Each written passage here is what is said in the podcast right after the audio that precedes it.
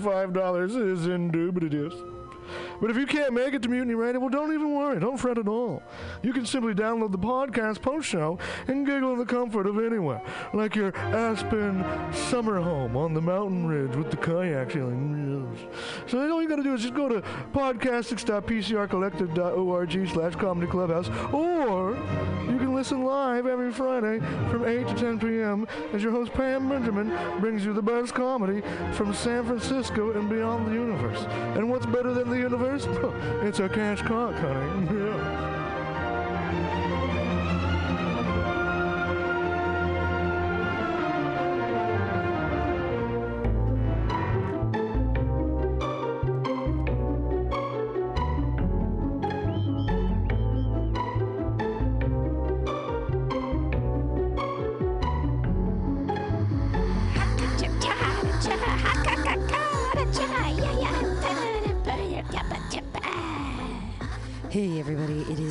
It is September 21st, 2016. You are listening to the AltaCast here on mutinyradio.fm. I am your host, Pam Benjamin, here to bring you all kinds of great news from the front lines. Drug policy from the Drug Policy Alliance. Good friend and uh, lady on the inside. Drug Policy Alliance, Melissa Moore, has sent me the news about what is happening this week in drug policy uh, reform. Also, today, Stephen Allen Green, comedian from LA, excited that he's here. Latoya, the Sheriff of Truth, co host and all around awesome lady. She's going to be here soon. Talking today about drug policy, Always started out that way, folks. We're going to be doing that from now on. Thanks to the Drug Policy Alliance. Please like them on Facebook. Check them out at drugpolicy.org. Also, talking about Brillat-Savarin, 1925. Wonderful philosopher, uh, specifically dealing with food. Little stuff on obesity today. Exciting what the people in 1825 thought about obesity in France. Those rich people eating truffles every day. Every day, right? Am I right? Oysters and truffles every day. All right, well, let's get started right here. This week in drugs. Jay Z says the war on drugs is an epic fail. Uh, Sean Jay Z Carter and artist Molly Crabapple teamed up for a short film. Uh, it's part history lesson about the war on drugs and part vision statement. As Miss Crabapple's haunting images flash by, the film takes us from the Nixon administration and the Rockefeller drug laws, the draconian 1973 statutes enacted in New York that exploded the state's prison population and ushered in a period of similar sentencing schemes for other states. Through the extraordinary growth of our nation's prison population, the emerging above ground marijuana market today, we learn how African Americans can make up around 13% of the United States population, yet 31% of those arrested for drug violations, even though they use and sell drugs at the same rate as white. The project came about when last year Dream Hampton, the filmmaker and co author of Jay Z's book Decoded, approached the Drug Policy Alliance about collaborating with Revolve Impact, a social impact agency. Uh, she works with. Revolve Impact connects artists and influencers to community organizers, and with marijuana legalization taking hold across the nation and about to be considered in her own state, California, Miss Hampton wanted to tackle the new the contradiction raised by Michelle Alexander, the author of The New Jim Crow Mass Incarceration in the Age of Colorblindness in 2014. Why were white men poised to get rich doing the very same thing that African American boys and men had long been going to prison for? Miss Hampton proposed creating an animated video that the DPA would produce about the impact of the war on drugs in African American communities. Let's listen to this. This is uh, Jay Z and Molly Crabapple, Jim Bat, and Kim Bokebinder and Dream Hampton uh, here with The War on Drugs is an Epic Fail.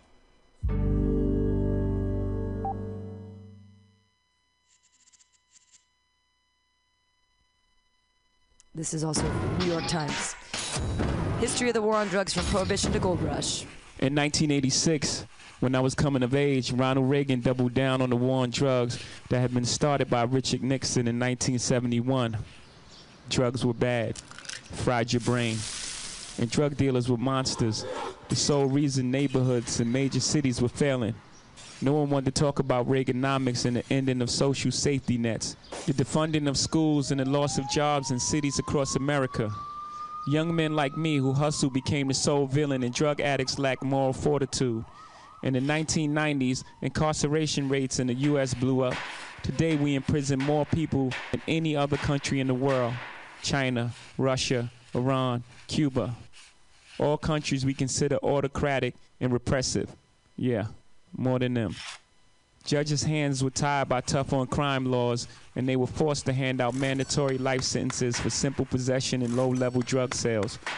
My home state of New York started this with Rockefeller laws. Then the feds made distinctions between people who sold powder cocaine and crack cocaine, even though they were the same drug.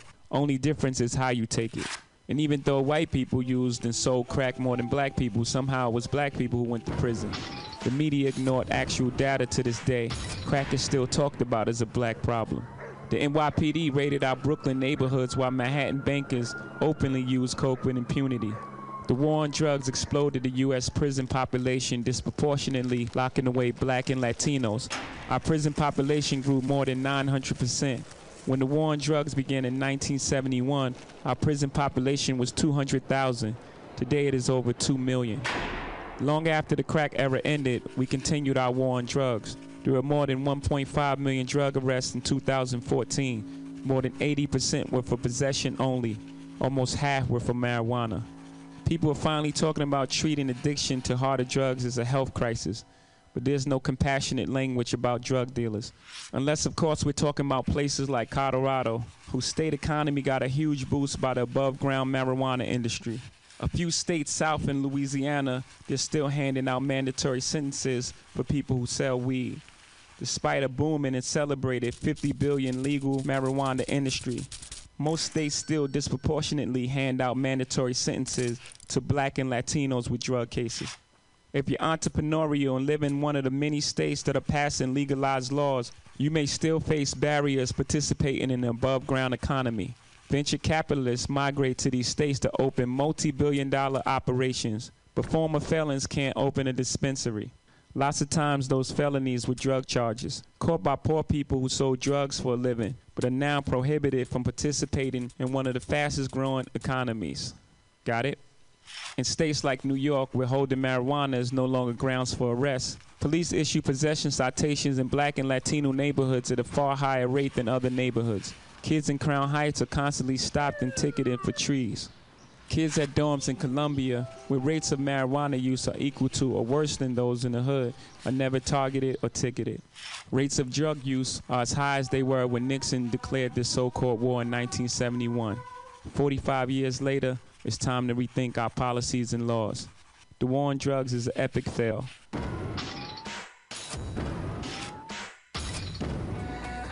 All right, everybody. The war on drugs is an epic fail. It's what we've been saying here uh, on this show. The same information we've been talking about for weeks. But the thing is, if it comes from Jay Z, now, now everybody listening. Because he used to sell crack. Because he used to, well, he knows, and he's super famous. But, uh, and that's a funny thing. Uh, but he worked with the Drug Policy Alliance on that great video that went viral today. And it's the same thing that the Drug Policy Alliance has been saying, and you can check them out at Drug Policy Alliance dot or just drug uh, drugpolicy.org. Uh, so let me get back to the rest of this. Hey, welcome Latoya, the Sheriff of Truth. Win, she made it. You look great. The cute new dress. Thanks. Loving it. Hello, everybody. Hello, Miss Pam. All right. Uh, so that we listened to Jay Z telling us all, all these things. The project came about when last year Dream Hampton, the filmmaker and co author of Jay Z's book Decoded, approached the Drug Policy Alliance about collaborating with Revolve Impact, the social impact agency she works with. Revolve Impact connects artists and influencers to community organizers, and with marijuana legalization taking hold across the nation and about to be considered in her own state, California, Ms. Hampton wanted to tackle the contradiction raised by Michelle Alexander, the author of The New Jim Crow Mass Incarceration in the Age of Colorblindness in 2014. Why were white men poised to get rich doing the same thing that African American boys and men had long been going to prison for? Ms. Hampton proposed creating an animated video that the DPA would produce about the impact of the drug war in African American communities.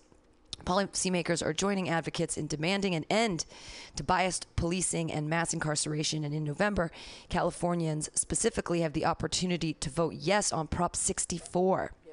I messed up. I was calling it 46, but it's 64. That's because I'm dyslexic. The most racial justice oriented marijuana legalization measure ever. Prop 64 would reduce and, in many cases, eliminate criminal penalties for marijuana offenses, and it's retroactive. People sitting in prison for low level marijuana offenses would be released and have their records expunged. In addition, Prop 64 would drive millions of dollars in direct funding and investments to those communities most harmed by the criminal justice system. Jay Z and Molly Crabapple are inviting us all to stand on the right side of history. Uh, this was written by Asha uh, Bandele, who is the senior director at the Drug Policy Alliance, and this is from uh, the New York Times. So, pretty cool that the New York Times is picking up stories from our friends at the Drug Policy Alliance. Awesome. But this is this is the big news. This is the big news today. Is uh, that this the Jay Z's in and, and this is all going viral. And I get the hope is that everybody watches this video and Yeah. learns uh, about biased law enforcement and what's been happening. And I thought it was very interesting in the video when they say, you know, when they people who were given sentences for selling marijuana now there's an opportunity to sell marijuana legally but if you're a felon you don't have the opportunity to open a business so it's about expunging records at this point and saying hey Yeah, I mean, it, it's. I mean, I think the, I think now you know people starting to realize that you know the drug war has failed. Most, I mean, for those in uh, colors of community, we already knew about it, but mostly like mainstream white America are finally realizing that hey, you know, maybe this war has not gone well. Right. Because now, because now it's starting to affect a lot of white communities with the heroin epidemic that's going on. Right. You know, so I mean, I think it's a wake up. You know, unfortunately, you know, the heroin ep- epidemic is kind of opened their eyes to it. And right, it's the access to, to the pills and well the thing Yeah. is that addiction happens at, at equal rates for exactly. people We're it's human not beings. It's you know. I it- mean, I guess you could break it down by country, maybe, because some countries have, like, I don't know how much heroin addiction there is in, say, Africa, because who has the time, the free time to devote to getting high? Do you know, like, you're trying Yeah, to survive and shit? well, so. I mean, yeah. I mean, I, I'm just curious to see what the proportions of drug addiction are worldwide, and World- if, yeah. if, if you can break it down by nation. Well, you know, the Philippines, we talked about the Philippines Oh, yeah. a couple of weeks ago, how uh, President Duterte wants to shoot anyone, you know, Yeah, just kill 'em. basically. Yeah, just kill them. You If they're know, a drug addict. If they're a drug addict or selling drugs. Yeah, you know. it's the easiest way to take care of the problem. Just kill the problem. Yeah. Uh, the video and critique of the drug war comes a few months after an unprecedented group of voices called to end the war on drugs. In April, on the eve of the 2016 United Nations General Assembly special sentence, which is UNGAS, U N G A S S, on the world's drug problem, world leaders and activists signed a letter to UN Secretary General Ban Ki moon urging him to set the stage for real reform of global drug control policy. More than 1,000 people who signed the letter included Senators Elizabeth Warren, Cory Booker, and Bernie Sanders, former Secretary of State Hillary Clinton, businessman Warren Buffett, George Soros, Richard Branson, and Barry Diller, actors Michael Douglas and Woody Harrelson, Super Bowl champion Tom Brady. Uncle Tom Brady. Yeah, the singers John Legend and Mary J. Blige, activists Reverend Jesse Jackson, Gloria Steinem, and Michelle Alexander, as well as distinguished legislators, cabinet ministers, and former UN officials. So people are coming together and saying, "Stop it."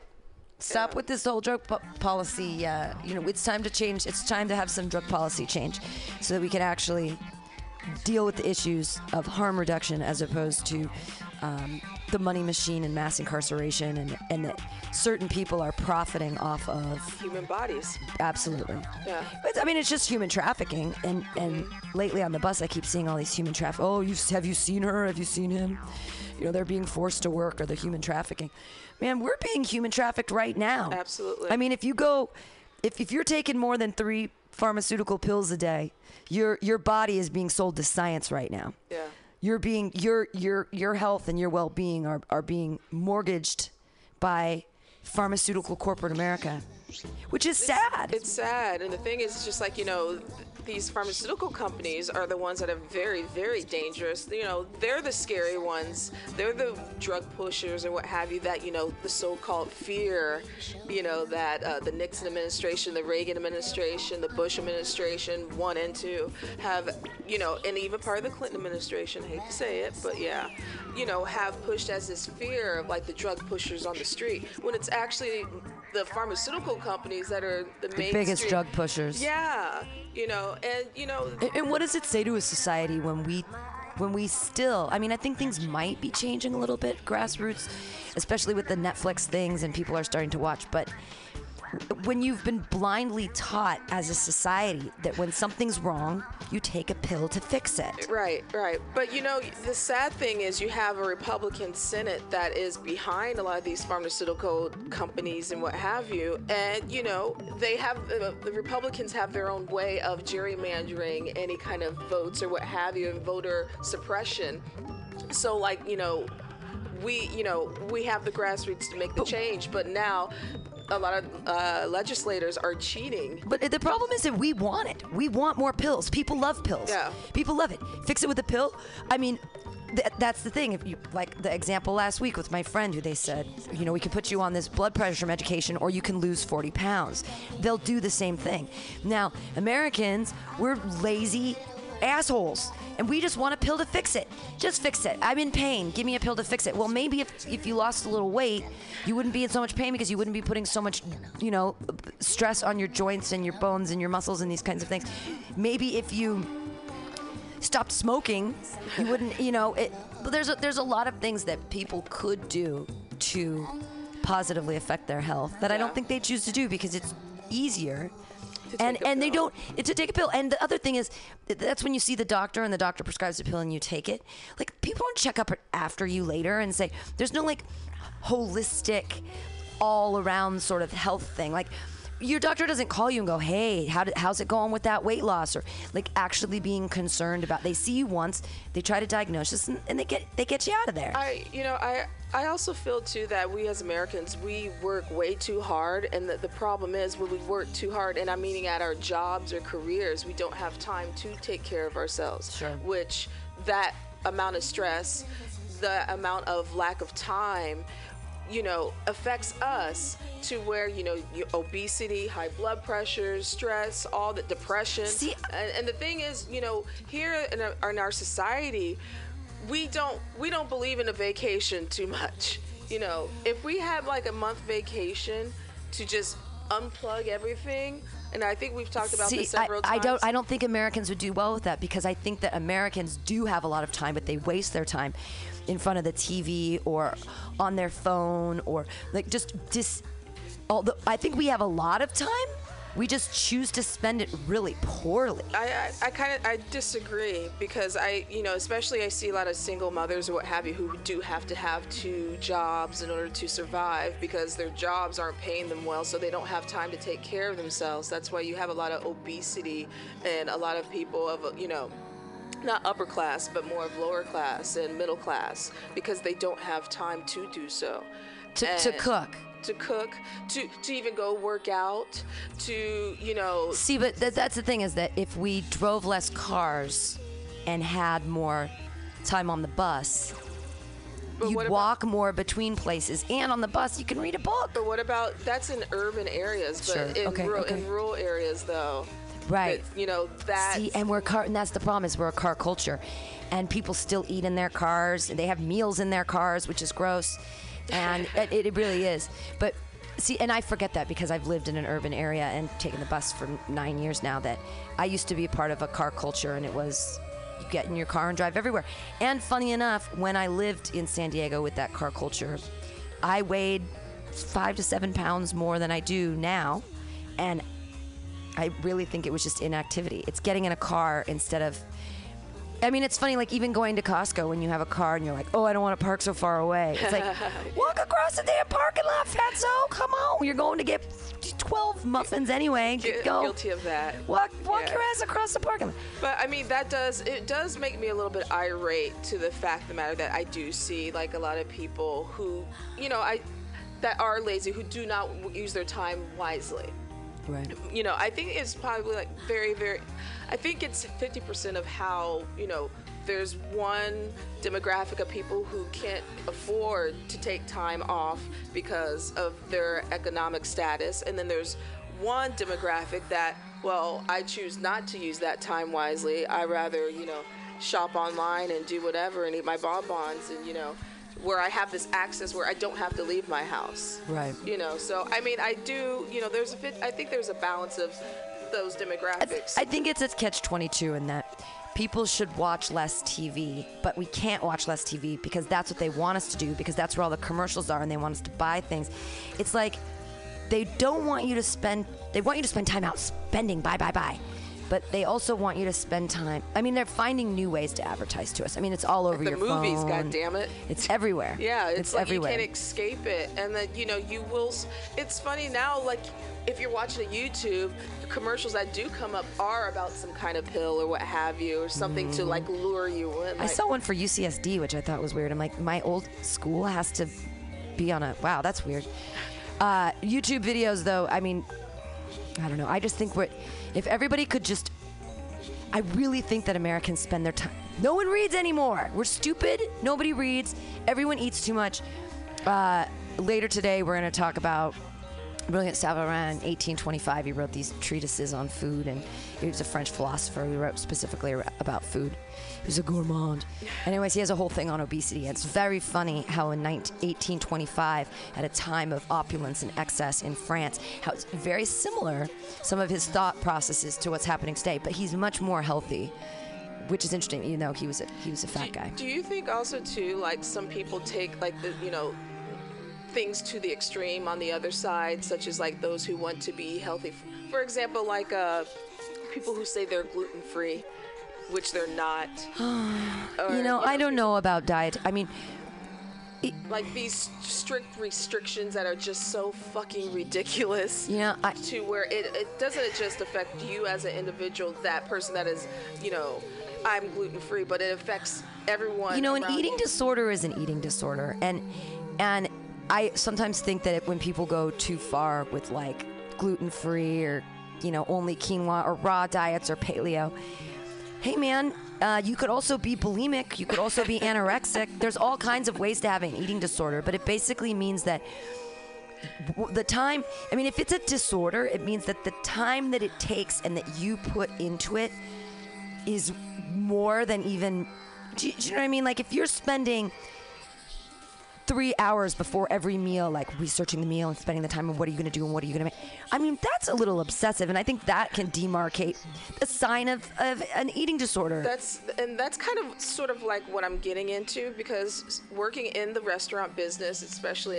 where I work at in the marina, where th- there's these stupid dietary restrictions, but they don't seem too healthy to me. Right. You know, they don't seem balanced. And, Right, remember you know- Atkins? Oh God! See, like exactly. Yeah. And it's, uh, it's almost Carbs kind of are like the enemy. yeah, carbs are the enemy. And then look what happened to that guy. yeah, yeah. you know and so it's just like i you know people believe in what they hear and they see without researching like i had so many people who had these weird dietary restrictions last night and you know i'm gluten free but they didn't know on the menu what they could eat Right, right, right. What's gluten free here? Um, the eggplant parmesan. Well, no, that probably has That- breadcrumbs. has, it has bread so that's that's what i'm talking about like Right. you know and you know i had a woman who was a vegetarian gluten free and i'm just like how am i supposed to help you i Right. just you know so i mean these Well, but if you have extreme bullshit like that, don't go out to eat, you fucking asshole. I'm- I'm you know, not- seriously, if oh, I can only have, then you know what? Then don't go out. Then stay home. Then have a dinner party at your own house. don't come out and go to a, a chef and you know what? Then get a get a chef to come cater your place and let him think about it all day. Don't come into a place that already has like a set menu and a prix or whatever, and then say, "Well, you know, but cherry tomatoes make me break out in hives." Then my thing is this like you know if you are gluten intolerant supposedly because most people don't have celiac know what you're eating like research that do your Sure. homework i'm not supposed to do it for you don't eat the bread on the table. No yeah. one makes gluten-free bread at a restaurant. if you're a vegetarian and you're gluten free you can't eat a falafel it's just yeah, someone you can't. I thought it was made with garbanzo beans, garbanzo flour. yeah but we make it from scratch and it depends you know what depends, depends what kind of ingredients that you have in it so my thing is Yeah. this always do your homework and you know You could make a gluten-free free falafel if you just used garbanzo. Right. If you ground up garbanzo beans or used garbanzo flour, you could you could you could do it. But you- you don't know if. But that's the thing is, it, who's making a fucking. Eh. Yeah, and but it, it just comes in full circle of like how obsessive our culture is with like taking a pill or these strict retarded dietary restrictions. Whereas if you just do your homework of like you know eating stuff that's natural, eating more vegetables, eating you know if you eat, Eat when you're hungry. Stop when you're full. Don't eat. Try not to eat things that are processed. right, you know Like it's it's kind of a no-brainer, but we act like it's like this big, huge, like, oh, it's so hard. Oh, I can't. It's so hard to do. It's like you know what? It's not hard to lose weight. You just it's calories in, calories out. Burn more calories than you take in. Try to eat foods that are healthy. What I mean, you know, eat an apple. Don't eat. You know, I, anyway, it makes me crazy. Uh, we're going to finish up the drug policy minute. We're going to get back to this. Uh, New York State Supreme Court rules unanimously in favor of case affecting the thousands of new Mexicans who are at risk of being denied the right to vote. The decision is an important benchmark in the restoration of voting rights of persons convicted of felonies. All right, this is our second uh, the week dr- this week in drugs. Uh, thanks to Melissa Moore of Drug Policy Alliance. Thank you. Santa Fe today at 11 a.m. The New Mexico Supreme Court ruled unanimously in favor of, of a case that would have determined whether many thousands of New Mexicans will be uh, will be at risk of being denied the right to vote, one of the most fundamental and meaningful rights that Americans possess.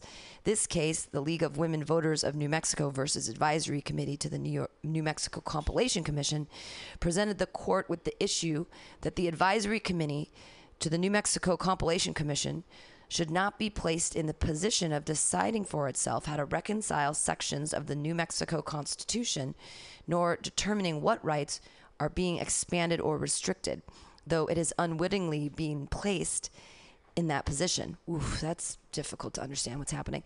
The Drug Policy Alliance's New Mexico office, which filed a friend of the court brief in support of the League of Women Voters, favored eliminating improper and unnecessary hurdles to the recognition of voting rights and considers the case an important benchmark in the struggle to restore the voting rights of persons who have been convicted of felonies after those persons have served their sentences. Kate Fairlick argued on behalf of the Drug Policy Alliance on Wednesday.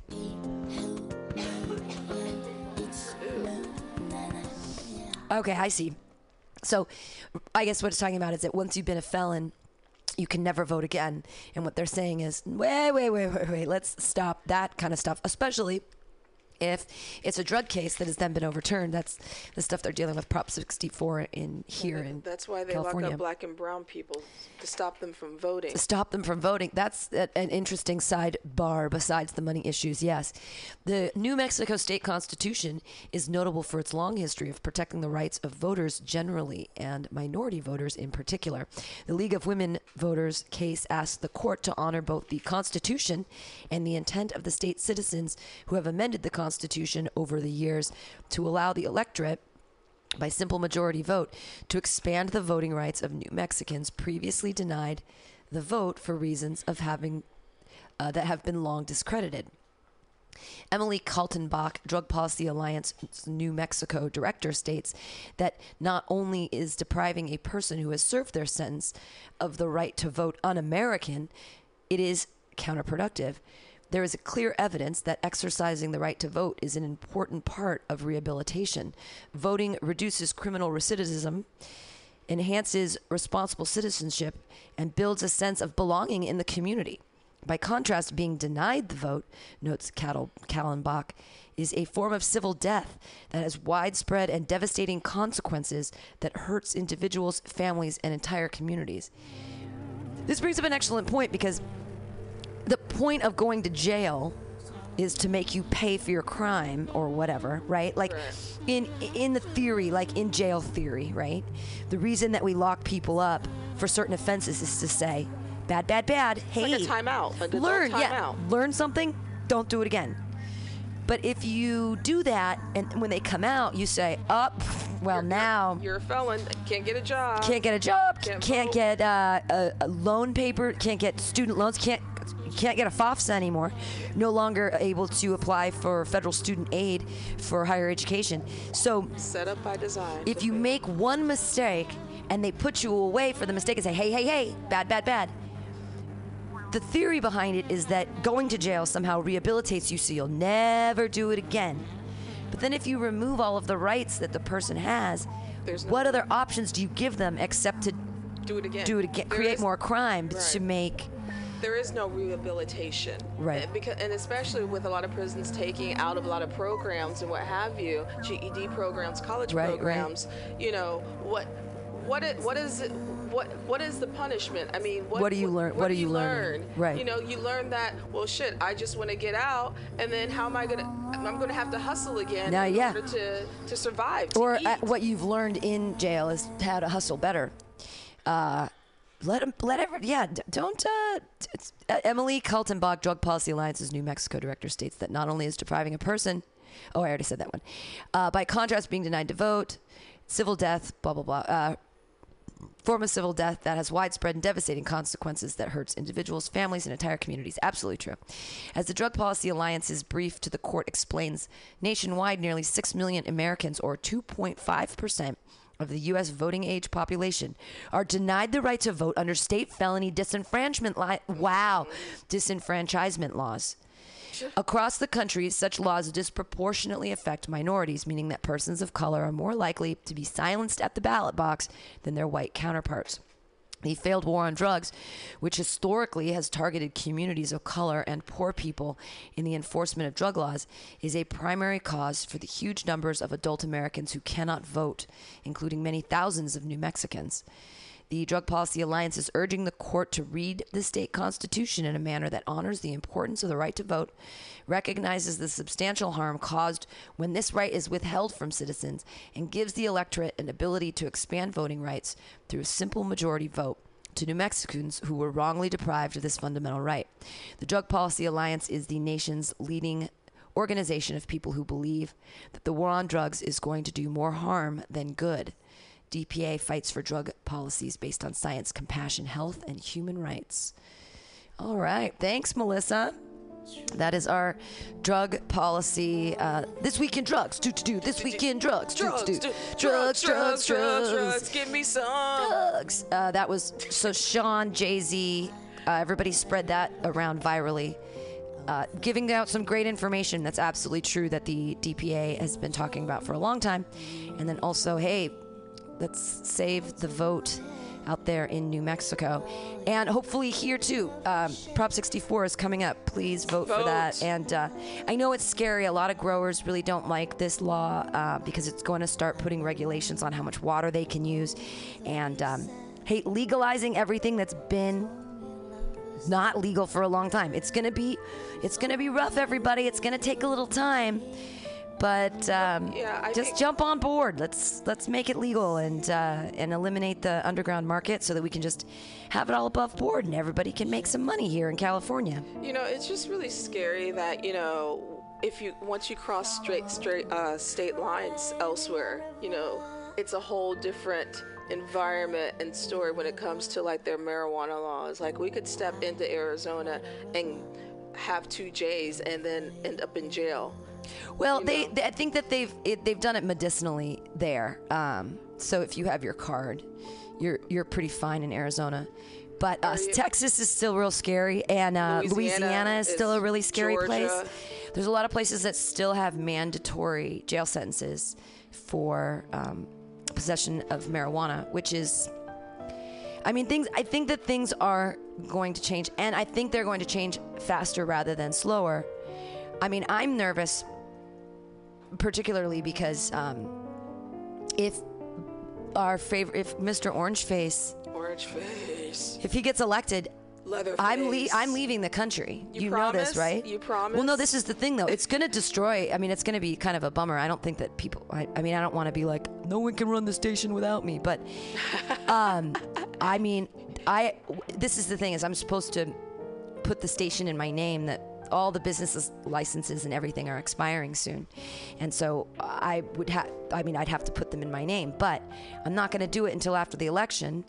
And if Trump is elected, I'm fleeing the country, meaning that I'm just going to kind of tell everybody at the next meeting, I'm going to be like, hey, everybody, uh, just so you know. You enjoy Armageddon here in the United States. Yeah, I'm getting at it. I'm getting, I mean, I'm saying it's a big deal. I mean, abandoning the station is kind of a big, huge deal, and it's a bummer, but I can't live here in this nation with that kind of hypocrisy. I can't talk about how stupid people are in America. If he is truly elected, I cannot live here because you all have done this to me and I'm out. It's because I'm a socialist and I believe in freedom and I will not let a fascist run this country.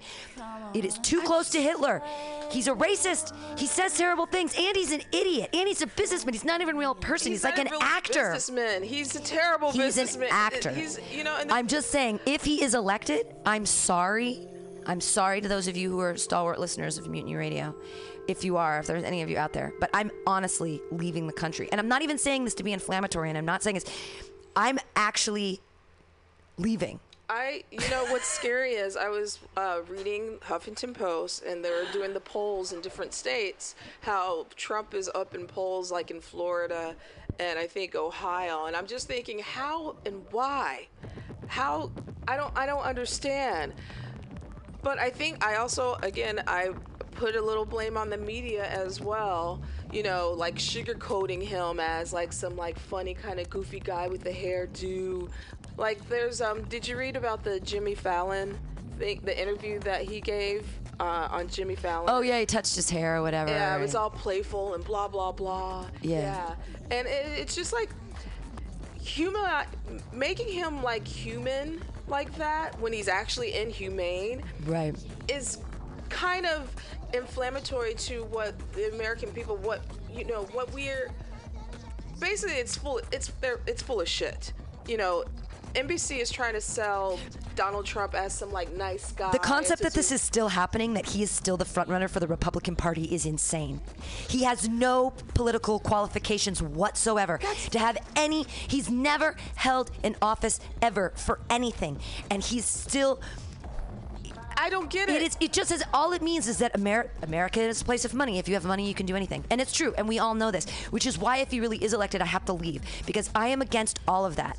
I am against money. I'm a socialist. I can't. It's not that I'm against money. I just I'm against I'm that against- somehow some people are better or they deserve more I'm money than other evil. people. I'm just against evil. That dude's plain ass evil. He's- He's, he's, just, I mean, he's an evil son of a bitch. And I can't believe these poor white folks out there who are voting for him who don't, I well, mean, I the just- way that just- they're selling it is that they're selling it that Hillary's a liar, and that's I talked to my So dad is- on his birthday. so is- so oh, I know. All, so is every politician since the beginning of time, and but they're trying to. And people keep saying, my parents, my dad's like, you're gonna vote for that liar Hillary Clinton. Every Really? politician is a liar. What about, okay, Every dad's single one of Trump? them. I that's what I said. I said, so you're going to vote for? Well, what else? What, they say, well, what choice do I have? I can't vote for the liar. And it's like, you're just blinding yourself to the truth that politics are all a scam. It doesn't matter if it honestly doesn't really matter if it's Hillary or Trump. I, I, it doesn't really matter. And it would have made a difference if Bernie could have been. But no one votes anyways. The- Everything is skewed. It doesn't matter. None of it's real. Ever since 2000, when Bush stole the election away from oh, Al Gore, and everyone's like, yeah. oh, well. We That- let it happen again and again. We let ourselves be silenced. We let big money take the lead in everything, in everything, and it's got to. St- it's not going to stop. It's not, it can't stop, won't stop, and uh uh uh, and it doesn't. I mean, so I'm moving to Peru. This is this is elected. why I miss 2008 when you know when everything was grassroots, and then you Well, had people. He's a liar too. Oh no no no! Who fucking cares? Barack Obama lies about shit too. Oh, I oh I know. They all every lie. every every politician is a liar. No, I I definitely I and to me every politician is pretty much an asshole and evil. You know, they always have their hand in the money pot, but there's always bad or worse. Bad or There's worse. always bad and worse. So I'll take the bad with the rather than the worse. I mean, it, it's just you know, it's. I on. I want. I mean, I'm. Re- it's gonna explode if if Trump is elected. World War III will come about so quickly. Oh my God! Yeah. The, our economy will fail. The world economy will fail. He has no idea what he's doing. He's gonna. Who who's he even gonna put on his on his there is his no. he- board? He, has no policies. He has no policies. policies. well, it's just going to be big business policies. Then that means that he'll be led by, you know, the Roger Ailes of Fox News. well, just they'll be led by the corporations who gives him the money, who's been helping him, who helped on the campaign. His own corporate. I mean, the thing is, like, all this fundraise. It just. Uh, Yeah, and that's the other thing about political fundraising. To to get them, that goes to nothing except getting them elected. It doesn't help us at all. There's too much it money in politics. It does exactly, and it doesn't do anything for us. It doesn't help build the road. It doesn't help with free internet for everyone. The the money that we spend on the ridiculousness of just getting someone into an office, the pieces of paper and the stuff they pay for the TV and the economy, its own economy. Politics is its own economy. They make their own money. It's everything is happening. What are they making? What are you doing? What does all that mean? Oh, you get someone in office. What?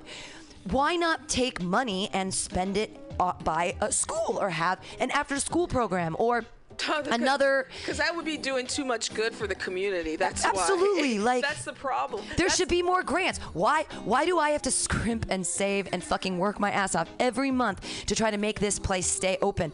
Why can't we get some funding from the community? Because we're a community radio station, and all these people that are involved and get to have free speech, and yay! And and yet. When it comes to something like that, there's oh, there's no money. There's no money in the budget for that. We can't, you know, give to creativity or to you know people expressing themselves. We wouldn't want free expression because that might mean that people are thinking. people are thinking. God forbid. Don't let it happen. No, keep everybody dumb so that they can vote with their dollars. I'm- and I'm reading ugh, it's gonna be sweet, I'm Gail. reading something Ugh. right now on Huffington Post. Um, Trump campaign paid Trump's companies over five hundred thousand dollars in August.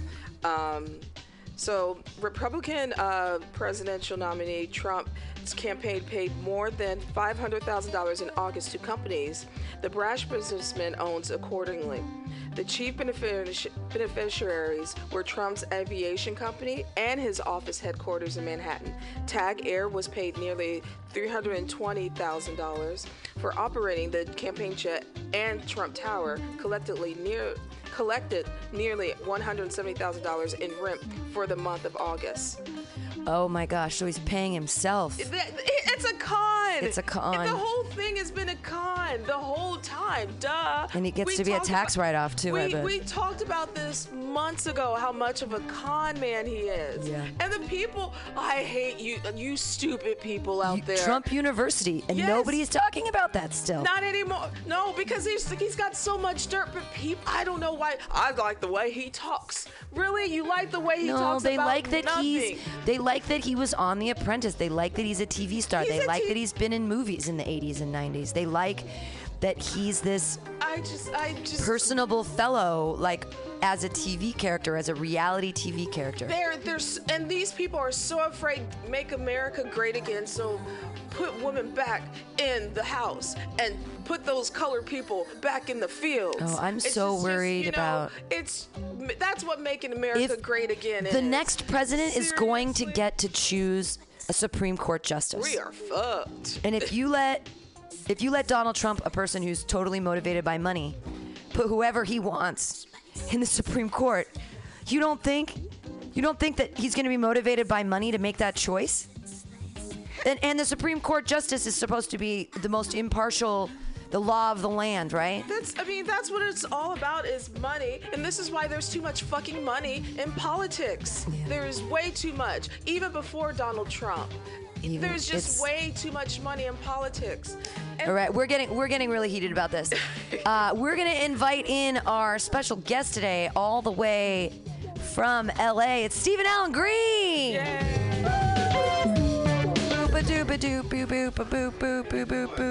Hey. Hey, hey, hey. What are you doing back in uh, San Francisco? I know, I know. Well, um, I came up uh, to do uh, a benefit for uh, the East Bay Stand Down and produce it as well, which is uh, for homeless vets. It's a big event in Oakland. I did it a couple of years ago, and it went really well. And I tell you, it was really great.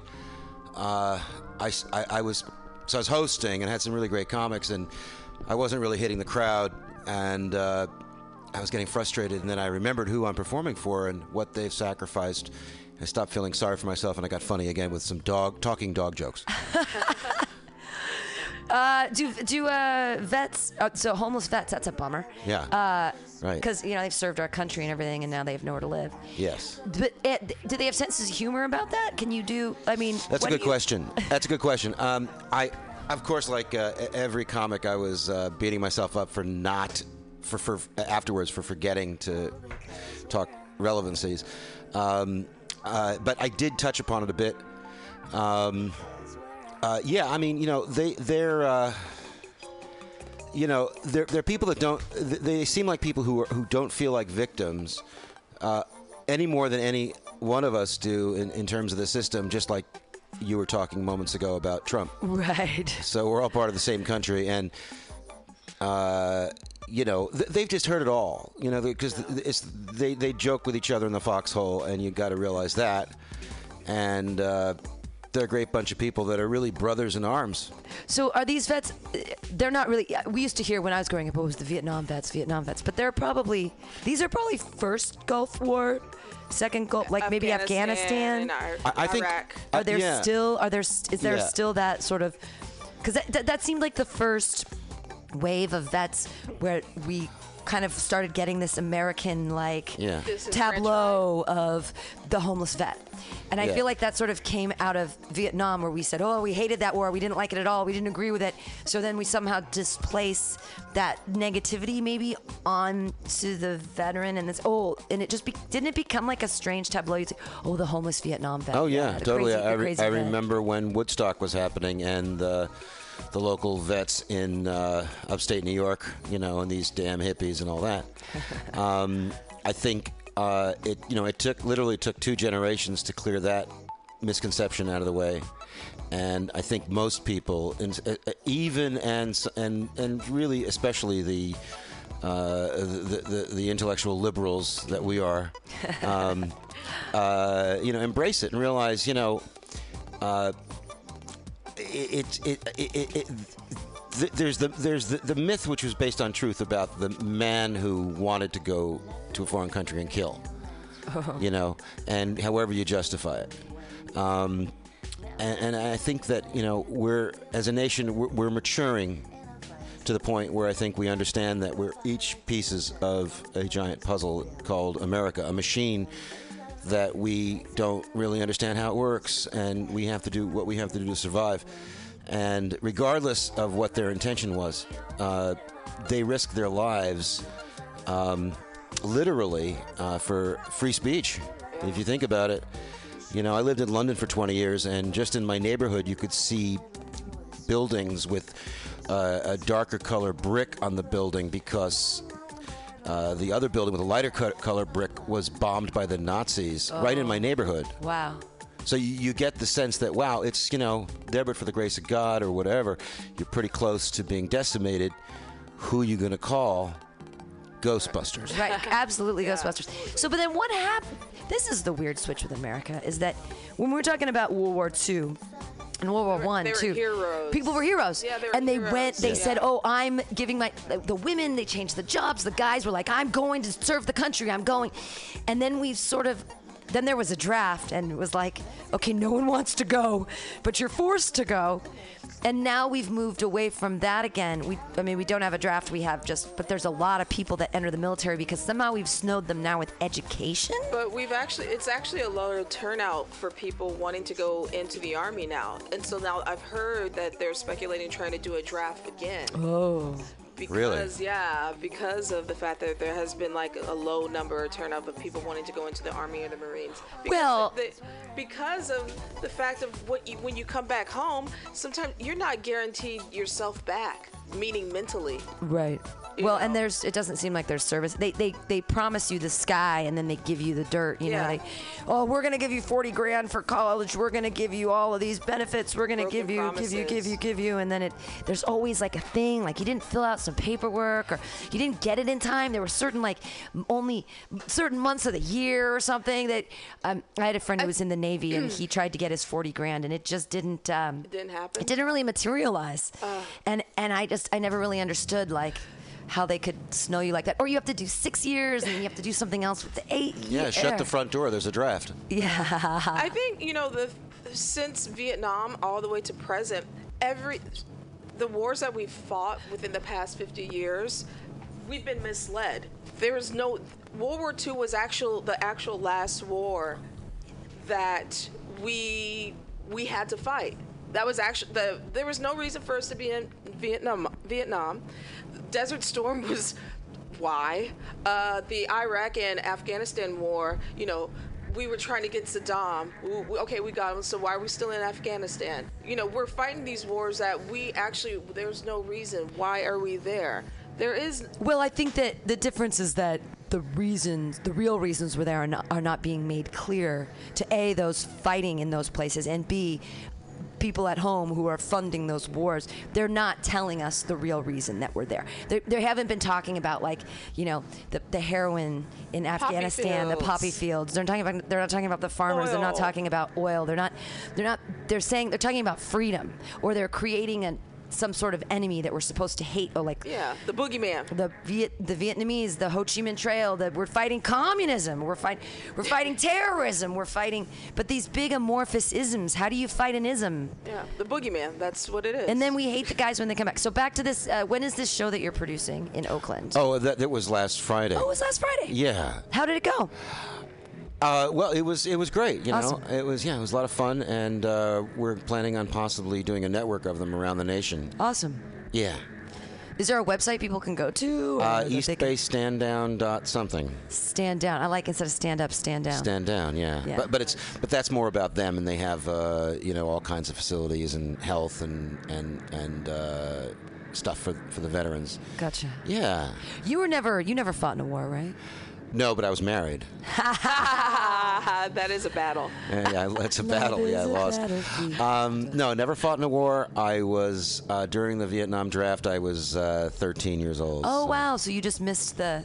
You were in between wars. I was in between wars. you got the Cold War. I got yes. You got a big dose of Cold War. I got the big dose of Cold War. I got the Yeah. cold shoulder from the Cold War, right, right. from the hot war. yeah. But you know, comedy is war, Pam. Yeah, tell me about it. How's LA going? How do you feel about LA? Well, L.A. is uh, you know I grew up there, and uh, I you know I've lived all over, including London, 20 years, and New York and San Francisco, and um, uh, L.A. is has not changed. But in the sense that it's always growing, the comedy scene there It's always growing. It's always growing. The the uh, the, the comedy scene there is uh, quite busy, quite varied, um, and quite interesting. Um, it still attracts, and it's still mainly about you know uh, more about how do I get famous, how do I get work, than it is about the art, the comedy. But having said that. There's still a tremendous amount of comedy artists out there that are sticking true to their colors and doing some great, brilliant work but it's it's it's uh, it's an interesting town because you never know what's going to happen. Anything can change. You, your, your your ticket to paradise can come any second. Uh, what's you, what? What kind of projects are you doing down there? Are you are, Yeah. are you doing are you doing Yeah. more film? Are you doing more Yeah. voiceover work? Are you doing? Well, yeah, I've done. I've I, I'm doing a lot of things. I'll just give you just a couple of sprinkles here. Yeah. So I did a play. Cool. Uh, yeah, that was fun. I got to play an, a comedy Nazi. um, uh, and I, I got I fought Wonder Woman in this play, Awesome. and she tied me up, which was rather sexy. Um, With the truth lasso. W- yes, Lasso of Truth. Yes. exactly.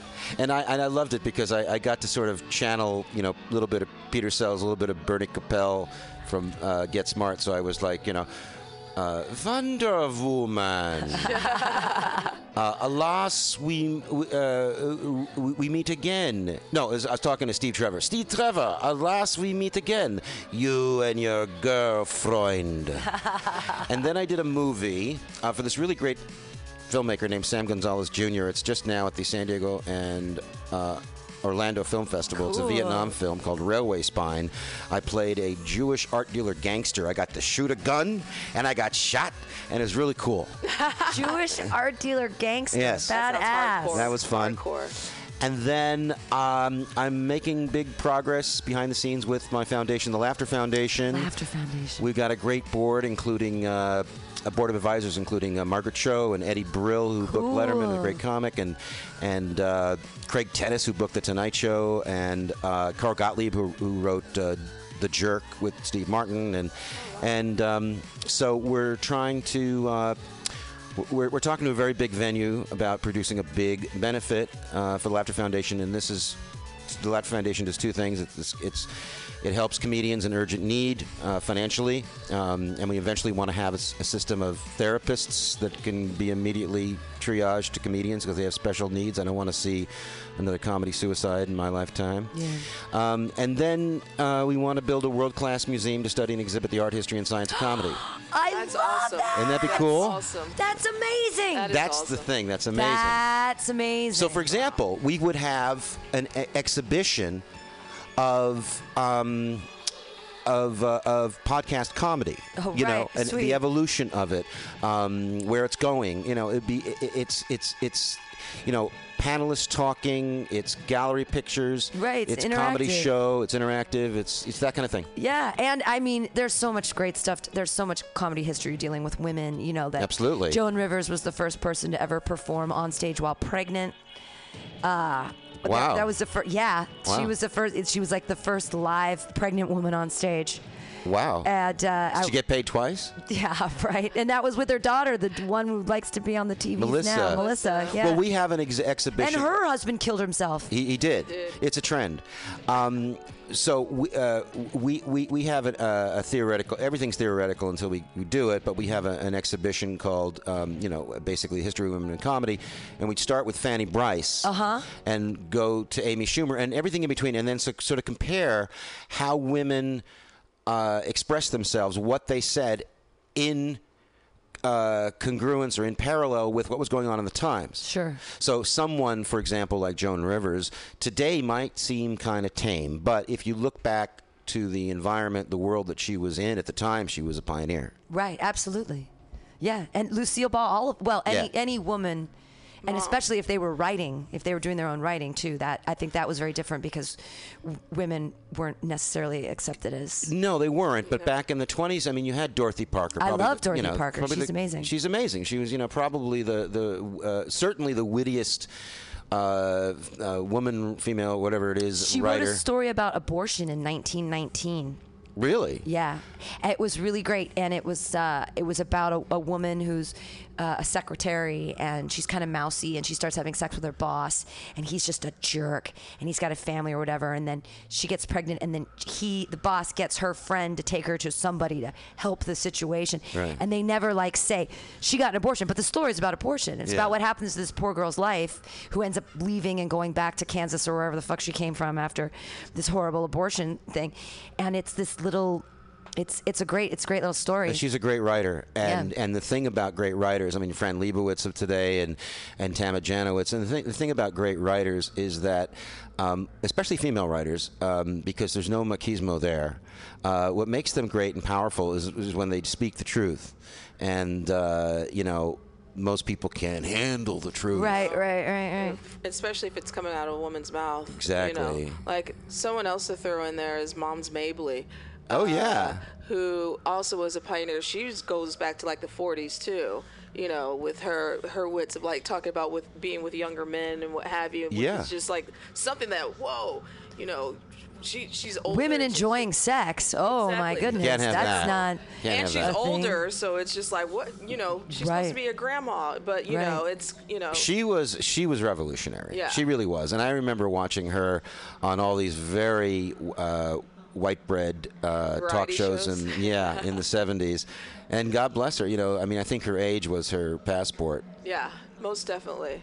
Most definitely. There's a there's a comedian out right now, Cece Williams, and she's around. She's 70, and when she's been on the podcast, you can't tell from her voice that she's 70. She sounds really young in her voice, but she has a lot of funny jokes about having sex with younger guys too, and that always makes me laugh because we just sort of desexualize women once they get past a certain age. Oh, absolutely. But yeah. she's a hot 70. I'm like, damn, girl. Yeah. Like you look, she looks great. And same thing, Sandra Risser, 75, and she and I were talking at Comedy Day, and she was so funny. And she's like being her little shaky self, and she's like, I still work out.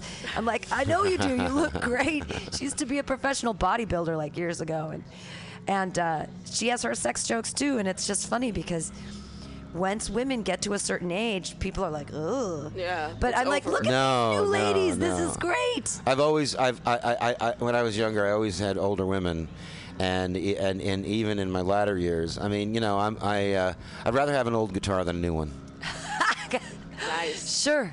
You don't have to break it in. Yeah, yeah and it's got G string. It's got ah. ta-da, shh. Ba-dum-bum. So the Laughter Foundation, where Yeah. how can people um, The- the say they want to they want to Yeah. PayPal you or they wouldn't want to PayPal they want to donate that you guys do you have a Kickstarter or a GoFundMe or just a page where people always have a donate yes. button? Yes, I mean they go to the laughterfoundation.org, but we also have they can donate something. But the thing is, we're we're just in process of becoming a 501. Oh, I see. Uh-huh. So what we're offering now is if they we're selling, we're going to build the comedy museum, and the comedy museum is going to have a brick wall. And we're selling bricks, people's names, and there's going to be a link to their businesses. So you can go on the website and buy a brick, goes up online immediately. And then our plan is to build a brick wall in Vegas and then help us, uh, the brick wall will help us attract the attention and, and the money we need to hire architects and the Right. professional people to build the museum. Um, so that's the laughterfoundation.org. Um, but it's not a donation, it's a purchase of a brick. Um, uh, we are going to be launching something on Kickstarter. And then within a few months, I hope, knockwood, will be an actual 501, Yeah. which means people can donate. Uh, they could before when we had something called a fiscal receiver, which is a person. Or We a- have one you of those. You have one of those. We have a we have an umbrella, a nonprofit umbrella. There you go. But they get seven percent. They get well. We were paying ten, but and Oh. it's also they're not writing the check to Mutiny Radio. They're writing it to someone else. It always gets confusing. But um, we're working on fixing all that. And um, I had some interesting news today. I got an email this morning. So I ran a few GoFundMe campaigns. Yeah. Uh, including one when I was homeless in LA suddenly and didn't have any money or job. And within about 18 hours, I raised enough to get an apartment. wow. I know. So GoFundMe contacted me this morning, and they're doing a little video presentation, of, and they want to have me in it. Cool. Awesome. Isn't that neato, Kino? Yeah. awesome? So, um, hey, we'll, we'll get a little personal. What Yeah. what was the situation that you suddenly found yourself homeless in LA? I mean, it, and it Mm-hmm. it can happen to anybody. I mean, I think that we're all pretty close. We, we all are a little bit two steps away from being homeless because it could be medical bills. It could be it could be a family member that suddenly becomes ill and you have to take care of them and you you know don't have the resources. Like, what was your particular situation? Well, there's a long and a short answer. I'll give you the long one first, which isn't that long. Um, I I had plenty of money and plenty of success uh, in showbiz and in real estate and family money and. Uh, divided up like three ways in my life for about 25 years, and I was living in England doing all that. I owned property there. I was on television over there. I headlined the clubs. I acted. I Did everything. Uh, you know, I was very successful over there. Thank goodness to those lovely people over there. Knock wood. Um, and when I came back here to take care of my mom, who was very ill, you know, I couldn't really, you know, it was like I'm an older guy and the recession, and uh, it was really tough. Uh, so I've been kind of scraping by uh, with writing contracts, comedy gigs, some acting, and and some help from my friends, sometimes a couch or a meal. Um, I had basically the short answer now is that I was living in Hollywood with a uh, with a girlfriend um, whom I met at my day job, and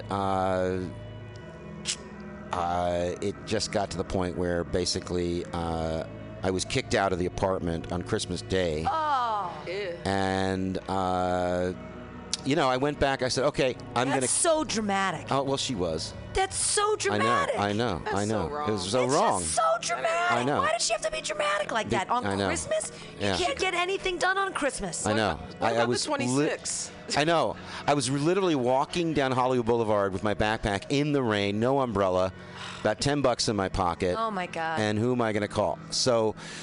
I found couch surfing uh, at my friend Dave Cyrus, who made a film that I was in, and now he then he wrote for SNL for a year. Now he writes for the Smigel's dog. I forget what they call it. Um, anyway, so I couched at his place for a while, and then I just got to the point where I said, you know, I, I, I, I really want to be independent again. I used to have money. I used to make money. I had my own apartment. I had a BMW, and I had trips to Hawaii, and I Right. spent money on meals. Felt and- like a real American. uh, like a real American. Yeah. And uh, I said, well, you know, the biggest problem when you become homeless and jobless and carless Yeah. in LA. in LA. in no LA. Car in no LA. car. The, you, people don't understand. It's kind of like you fall off the boat. And people are busy dealing with their own problems, but the problem is, is that you discover a whole complicated web of problems when you have no money, because it, it- everything becomes more expensive when you're poor. You can't cook anything at home. You have no Right. home. Did you go to did you did you go to EBT? Did you try to get some food stamps? I had food stamps for about a year. Yeah. I got them in San Francisco, and then when I went down, down to LA, they cut me off because um, I was. They red flagged me. They saw some charges in LA uh, at Trader Joe's, and they thought, uh, that it was stolen. yeah. And then basically, I said, "Well, I'm in LA," and they went, "Still, you're not in San Francisco," so they cut me off. No. Yeah. Staying in California, I don't I know. understand that. This is a weird country. It's very. It's, It's against. It's the problem is that when you need help the most, Yep. it seems the most a difficult to get it Yep. When it should be the easiest to get. Well, I mean, that's the thing. You know, uh, it's it, it, we, we, we, we don't understand in this country that the neighbor down the road that you don't know might actually be the key to your survival. right. You know, and you we we, we, we, we, we don't understand that that it's to our own benefit to help other people. Um, you know, and I think uh, you know, L.A. is like this place that um, people will only help you if it helps them. Hey, can you give me a lift to the airport? Sure. Uh, can I be in your movie? right. What's in it for me? What's in it for me? And it's just because LA is so stressful to begin with. And it's, I'm not being too cynical. I'm trying to find my national insurance card. I'm going to show you. Uh, yeah. So I had this when I became um, a resident, legal resident in England. They gave me this. So, like Cool. now this Healthcare.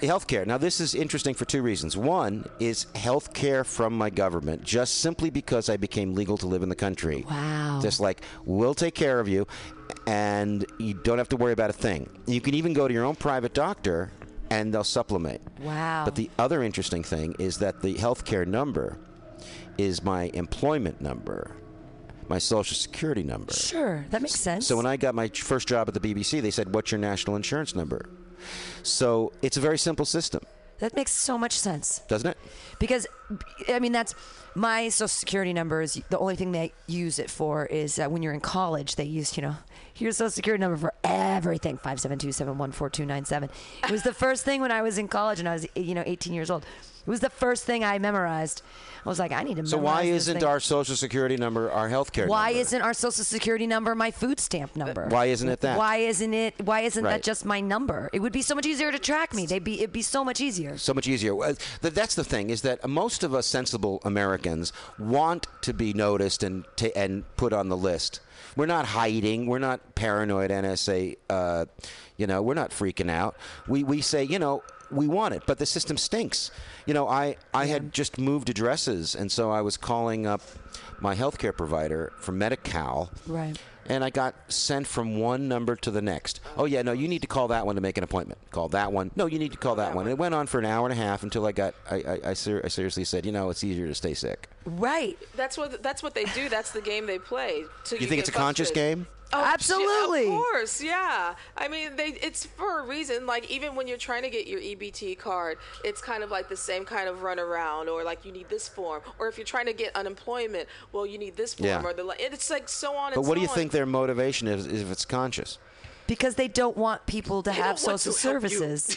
Yeah, well, that's that's probably They the don't. answer. They don't. The less people they have in social serve, they don't. I don't think they want to give people. And I The thing is this. It goes back to this. For me, is that I don't think that I don't agree with how we break down monetary worth in our country. In that you're an artist, I'm an artist. We're all artists in this room. Why aren't artists?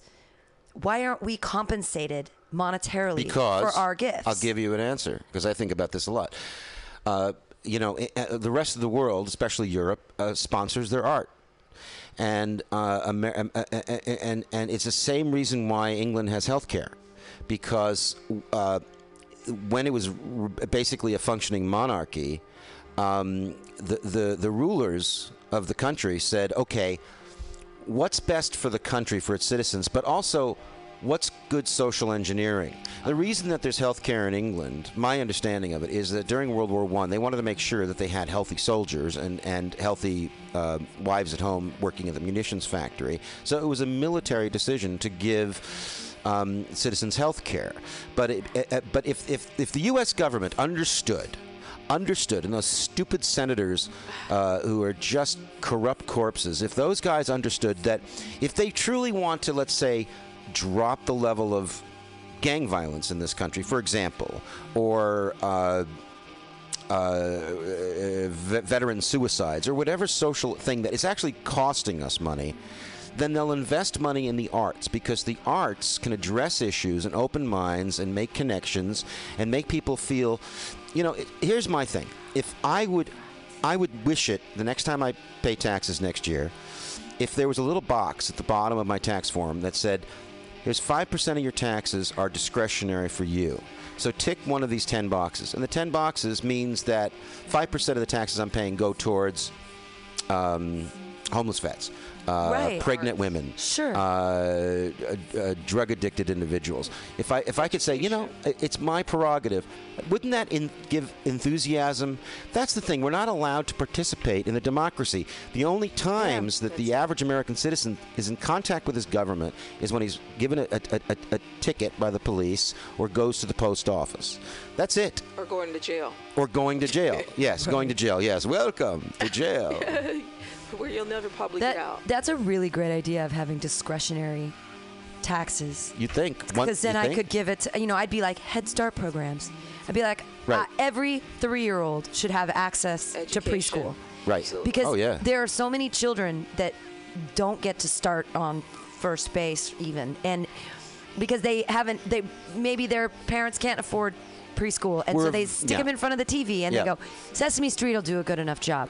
It's like no, no, no, no, no, no, no, no. Yeah. So those kids fall The- behind. you can, well, you see the difference between children who've been to preschool and children who haven't, and then when they when they can really grasp reading. Oh, yeah. Whether it's kindergarten, first, second, or third grade. That's the most important time. And We're- We're some very kids young. never even yeah. get it. We're too young a country to understand the effects of what we do today. Um, you know, if if exactly. So if the, if if if there were more kids going to comprehensive preschools. Um, and, and, and, you know 20 30 year, uh, 20 years down the line um, there'd be less kids in trouble causing trouble in society causing Absolutely. society Absolutely. money Yeah, yeah, reading, critical thought. I, but I honestly think that the education system in our country has been culling critical thought from its curriculum since I'm going to say. Two, I'm going to say a little bit before 2000, a little bit before no, no Child Left Behind, but that's really what kicked it into high gear. Was Oh, yeah, with critical thought is bad, teach to the test, multiple testing. choice, standardized testing, Charter schools. Char- as opposed to thinking lateral thinking Right. uh, Well, m- making critical choices about what you're reading and then putting it into writing and thinking about things and talking with other people. And th- these are just skills that are completely thrown to the wayside. And it's very sad to me because I just I see now count when later today count how many people you see engaged in their screen as opposed to engaged with each other or engaged I in the world around them. I totally agree with that. Yes, I yeah, definitely. I was just reading something about like some of the charter schools and what have you, and how a lot of the charter schools have closed down because of you know lack of money, lack of uh, teachers, because the teachers are held prisoner by what they can teach. You know, the curriculums, and you know, a lot of these teachers. This is why they go off to other countries to teach Mm-hmm, because they have a little bit more freedom to teach critical thought, Right. Rather than here in the American school system, which is totally fucked up. It's it's pretty bad. It's been fucked up for a while ever since I've been in school, and I went to Catholic school, and that's fucked up. But I mean, standardized testing is. I mean, there's no critical thought. Everyone's process processes things differently.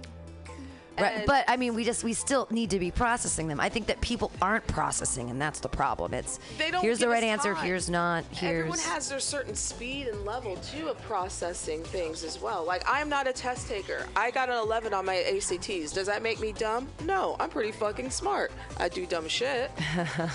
but you know, just because I got an 11 on my ACTs don't make me a dumbass. But it, but in society, that's what it tells us. Like you know, hey, you got a low you're grade. good at tests taking. or Yeah. That well, that we we I don't know why we have to rank people in test taking. It's it seems like life seems to be more cumulative than that. Well, yeah, we should have on our res. I always thought we should have on our job resumes, you know, things like uh, you know our jobs and our education, but also. Uh, uh, yeah, f- uh, last week uh, car broke down. I was going to work, but I figured out that uh, if I fix this, then do that, and then I brought a cup of tea to my neighbor who was ill. Yeah. have that on the resume. Oh, that's a creative person, and that's what we need. Um, you know, we're, we that's that is the that is a, m- the major problem in education uh, is that we don't teach uh, people how to think. Yeah. we teach them things they should know, and they're not inspired by it. They're not given any powers. Every child, every child out there is potential Harry or Harriet Potter. If we just absolutely show them the magic. Right. Why aren't we showing them the magic? Yeah, I, I used to teach. Uh, Did you? I did. I taught for four years, and then I had to get out. Uh, How, it was no how child old? left How old did you teach? I taught uh, junior high and high school. Oh my goodness. Continue uh, special education and continuation high school. Yeah. oh, in continuation high school. Yeah, both. Oh my goodness. Did you have a bodyguard? no, um, I was. I well, we had security guys on the, the campus, but there was only one time that a really large child threw a desk at me, and it's because I made all my I made all my students in my classroom read out loud. It was like a thing. Everyone knew in Pam's class. I didn't even go by Miss Benjamin. I either went by Benjamin or by Miss Pam or whatever, depending on how old they were. But um, this one kid, everyone knew you always have to read aloud in my class. I don't care if it's a sentence, I don't care if it's a word, but you got to do it. And he did not want to read aloud. He was 17 and he got up and he threw a desk at me. How do you throw a desk? How big, big it was, were these you know, it was it was you know one of the chairs attached to the desk. You know, the Oh two legs in front and the legs in back. And he picked up the desk and he tossed it to the front of the room. And I was like, I'm gonna call security right now. Wow. Everybody, calm down. But he knew. He threw the desk and then he ran out the door. So I was like, all right, he knows that. He knows that that wasn't safe. He knows reading is not fundamental. I know he didn't like. He did. He was Book's really mad about reading. He really didn't want to read because yeah, he felt t- like. today he would just block you on Facebook, I think. Right, right. Yeah. Oh God, Facebook is the worst. So, um, the Laughter Foundation is super exciting. Thank and, you. Um, and I'm I'm glad that you're trying to find an actual way to change the world through the you know the Well, art, I'm trying. art and whatever. I'm, I'm trying, and the, the other, the, you know, another part of it is our outreach. Was really, really want to show the world that comedy is a very important. Uh, I, I view it as a public trust, Yep. not just someone's career and my own career even, but as a public trust. And I mean, if we had more comedy in the world, in in everyday life, we'd be a better place. Don't forget, I, I lived in. England where they have that. Where you, where the, where the prime minister can, you know, be witty and joke around and not be mean, and people can joke back, and and and and humor is extraordinarily. It gives us insights into life, and we're, you know, we're all improvisers on the planet, guessing what move to do next. Why not be funny? And why does funny have to be aggressive and hurtful? It's not. Right. We're all part of it, you know. We used to tease each other when we were kids. Why can't we tease each other when we're adults? Basically, translation: I love you, and I'm seeing how tough you are. Comedy, Right. is, comedy is very educational. That's why I got into it in the first place. Yeah? it's very educational because it it, it kind of te- it, it's scientific as well. You know, just Yeah. seeing how people react to certain things and seeing like you know you know um, how you know certain jokes were, or if you're a storyteller, you know, and so J- it- joke theory in itself, I guess, could be a science. You yeah, know, how absolutely. you construct your jokes. And you know, we get our we get our news from comedy now. Yeah, So, right. I mean, Yes. it's, it's The Daily it's- Show. Yeah, That's right. People trust comedy news over your basic, straightforward, you know, boring, lying news. The li- welcome to the lying news. Yeah, welcome Yeah. to fo- faux news. Faux news. you know so it's just like you know i think here I, I think maybe now people are starting to understand a little bit how comedy is very important and how laughter is so much of a therapy I think that people are finally starting to see comedy as an actual art form, like one of the fine arts. Yeah. I think that's a new thing, though. Yeah. I don't think Oh, that. totally. I don't think that people have recognized stand-up comedy as an art form. As like they'd be like, well, you know, poetry is a real art, and I, I really don't think that there's much difference between poetry and comedy. Um, Well, I mean, you know what you're saying is true. Um, you know, the public is exposed to what they see on television mostly, and uh, I review and have reviewed for five years uh, stand-up comedy as an art form for the Jewish Journal. I write a blog called "Enjoy the Veal," and and. Uh, I'm uh, reviewing movies now and theater, but I also still review live stand-up. And and what I love about it, you know, I'm a I'm a stand-up since March of '81. You know, professional stand-up, uh, professional. Bring my briefcase.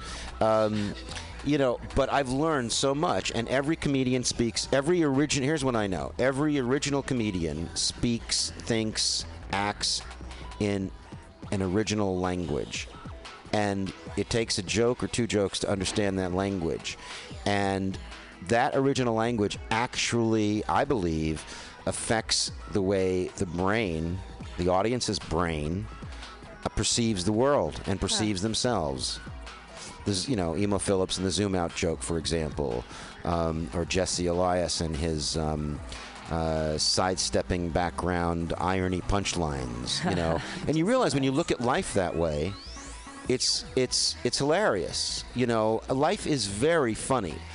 I, just this last week, I got a lot of flack for a, a GoFundMe campaign I put together. A lot of flack. Uh, people were calling me a crook, and they're saying, you know, this and that. And you know, I just, you know, just deflected the bullets and went on and did my thing because I believed in it, and people were donating to it. Um, then I eventually took them down, and I thought, eh, it's just not worth it. Well, this morning I had an email from GoFundMe. They want to feature me Right. in, in a uh, a little video they're making about GoFundMe success. So, you know, figure that out. That's funny to me. Right, That right. one day I'm being castigated, the next day I'm being honored. So, life is like that. well, but you've been in comedy for 35 years. You've Yeah. probably experienced some major haters. oh yeah Oh yeah. Oh yeah, Uh, you know. I mean, you know, it takes you. you- You're submerged in it. Y- You know. I mean, The comedy beef. yeah. Who brings the beef? Who brings the beef? You know, I've I've done shows. Um, I'll give you a story, uh, a quick two-minute story. So I was uh, in the '90s. I was booked in a Seattle club, and uh, I used to do this act, which I'm bringing back, which is my farewell performance. Every show is my last. I tell the audience up front, this is my last show. I don't tell them every show is my last. I say, this is my last show. I get high on the laughter. I have to quit. And they don't know what to make of it. And then I'm funny for a while. I've been, I mean, really funny. And then I, you know, one more thing, and then I'm, then I do one more song. So I had this sing-along song called the Homicide Song, which was basically, Have you tried homicide? Kill someone who hasn't already yet died. And it was really funny. And then at the end of it, the audience cheers because I'm saying, That's the end of my career. And they cheer for more. It's like, it's like kabuki. And then I say, Stop. And then I pull out a fake gun and put the gun to my head. And first I point it to a heckler, and then I change my mind. And, and so here's what happened. So I did a great show one night, and uh, this couple, you know, like a working class couple, comes up to me, and they were the uh, uh, the, the woman and the man. The woman says, uh, uh, "Oh, the man says, you know, you were really funny, but we don't. I just want to tell you, the gun thing at the end."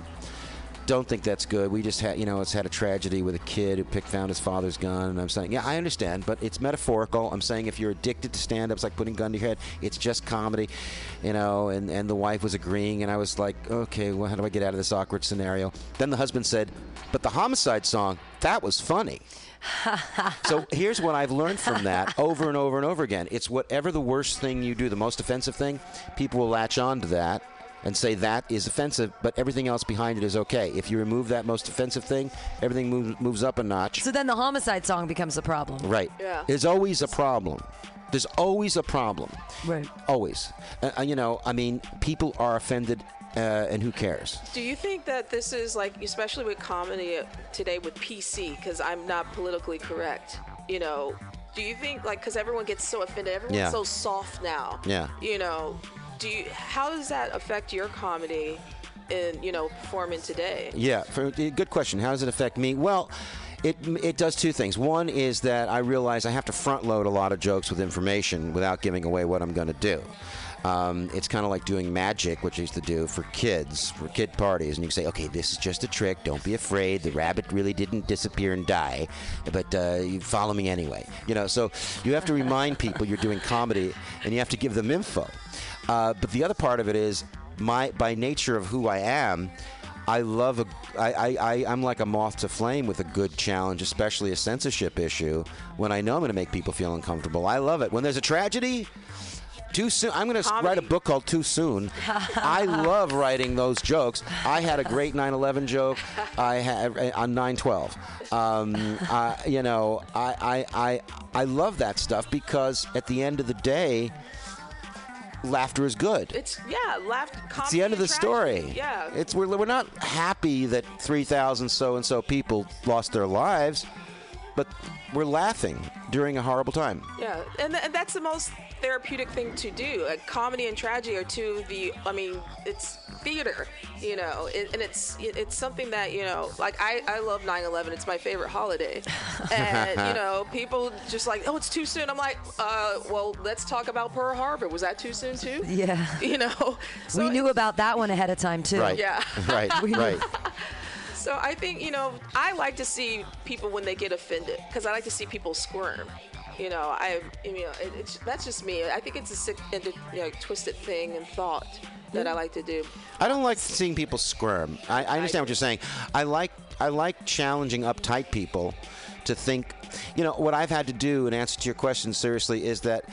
Um, uh, in today, today, what I would do and what I have done is um, okay. So there's a joke that I've been doing. Okay, um, and the way I present it is uh, so there's a lot of horrible things in the news and uh, you can't you, you know there's some things you shouldn't make fun of but as a comedian it's my job to find the funny in the dark stuff.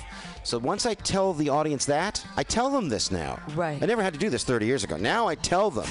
I set this up and that's when my set started three years ago. So I uh, then tell them the true story of this poor mother in Chicago about two years ago who was found at a public park pushing her dead kid on the swing. And the authorities had to come and take her away. And of course, the kid, and it was very sad. And she was, there's nothing more tragic than a mother losing a child. I had one of those in my family.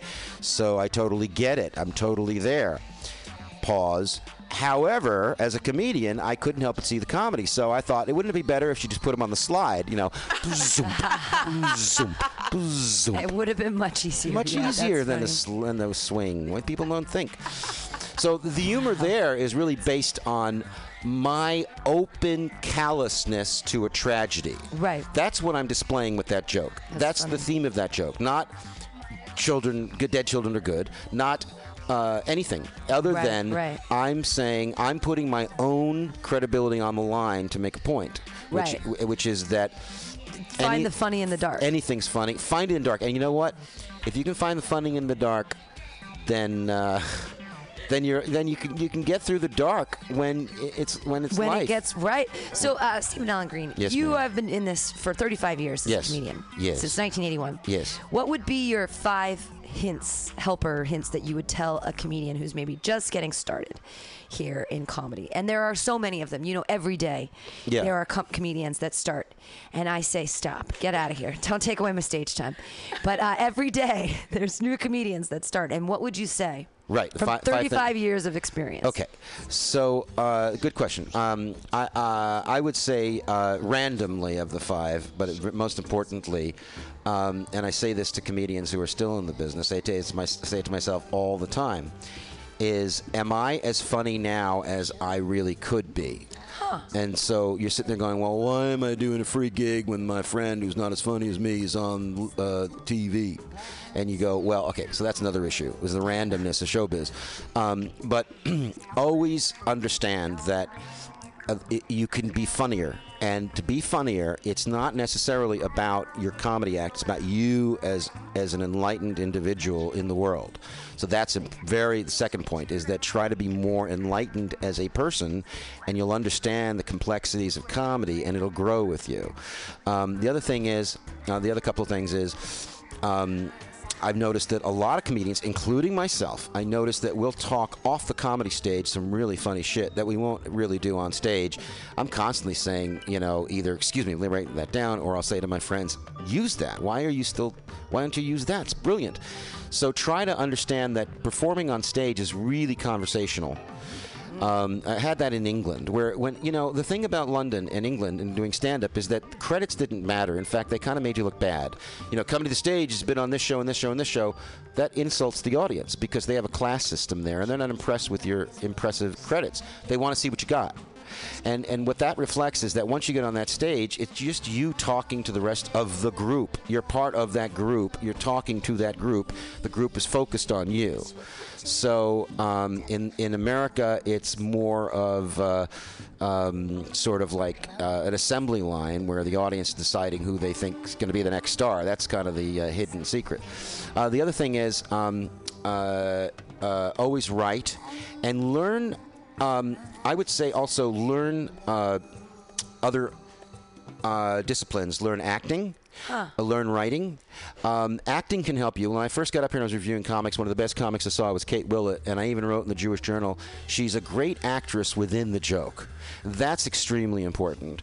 Is uh, you know, if you're doing a joke that really isn't based on truth, you're saying I was on the bus the other day, and this guy took his thing out, and you know, and I said you know, but that really isn't true. You got to act it so they believe it's true. She was uh, she almost got her MFA in acting from a school in Chicago. Oh, that she makes dropped sense. out. Well, that makes sense. She dropped out of the MFA program to come and do comedy in San Francisco. Oh, that's brilliant. That's brilliant. Um, a couple of other things here quickly is um, uh, two, two, two last things. One is um, realize that everything is context. So if you uh, like, I, I was an American, one of two maybe American comics in England. Okay, so they paid attention to me, but they also had certain viewpoints about me. I never knew I was an American until I got to England, and, and it wasn't always a good thing. So understand context. So if you are another bearded mid 30s white male going down to be funny, well, that's fine. But please recognize that there are 50 other white bearded hipster males doing it. So what, what what can you ju- you're not in competition with them but they are part of your context. Right, so right, understand that. And um, and then the last thing is um, uh, if you can and this can really teach you a lot try and break every single rule you can every single rule not just political correctness but style come up with your own style. And then here's my final little thing is that i always tell comics make your second open with your second best joke and close with your best Huh. so you in your back in your back of your head knows no how bad it's going. You got the best joke that's even better than the one you open with, and then the one that you open with really entices the audience to pay attention. That's the hardest thing, is to get the audience to think exactly the same at the same time. If you can convince an audience of three or five hundred people to think and focus on you and what you're saying and trusting you that they're not wasting their time or their brain by listening to every word you're saying and you can deliver, then they'll love you. Huh. That's some really great advice, Steven Alan yeah. Green. And bribe um, comedy club owners. And bribe comedy club owners. With what? Drinks, sex? What? And they have plenty of drinks, All they have of the plenty of above. sex. Weed, drugs. yeah. I, I Money? Actually, yeah, money. I actually say to them, listen, uh, if you uh, don't tell anybody, but if you put me on next Friday, I won't bother you again next week. Go, you're kidding, really? Okay, I will. I won't I won't bother you. I won't send you another Facebook. Yeah. Thank you for being here. Thank you for inviting me. Everybody needs to uh, go check out the laughterfoundation.org, buy Yeah. a brick, Buy a brick. and get this new. Get it built. Uh, get it built. You want to have it in LA? No. No, you no, want to have it in know, San Francisco. well, initially we had, I had Nick Kinsey at San Francisco Park and Rec two years ago. Um, showed us, we put us on a short list for the old Exploratorium building, 117,000 square feet. Oh. And and get this, and gave us Candlestick Park August second, two thousand thirteen or fourteen. Whoa. we couldn't. Candlestick was too outrageous to produce, and it wasn't money, and it was too nuts.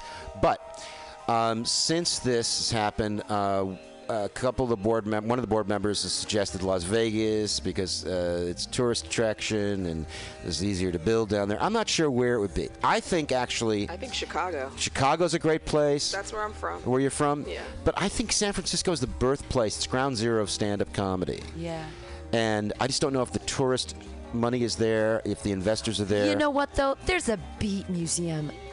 So I think that there could be I'm going to do a small one. This Yeah. is one of my other board But members, that's the thing Wendy. is, if there's a beat museum, I know. Of course, Of there's going to be a comedy museum. Of Come course. on. So that was actually suggested to me yesterday by one of my board members, Wendy. Said start small, uh, you know, and do a Kickstarter. Uh, you know, she had a friend who. Uh, the, the, uh, two partners that just raised money for a pub, so they did it in three stages.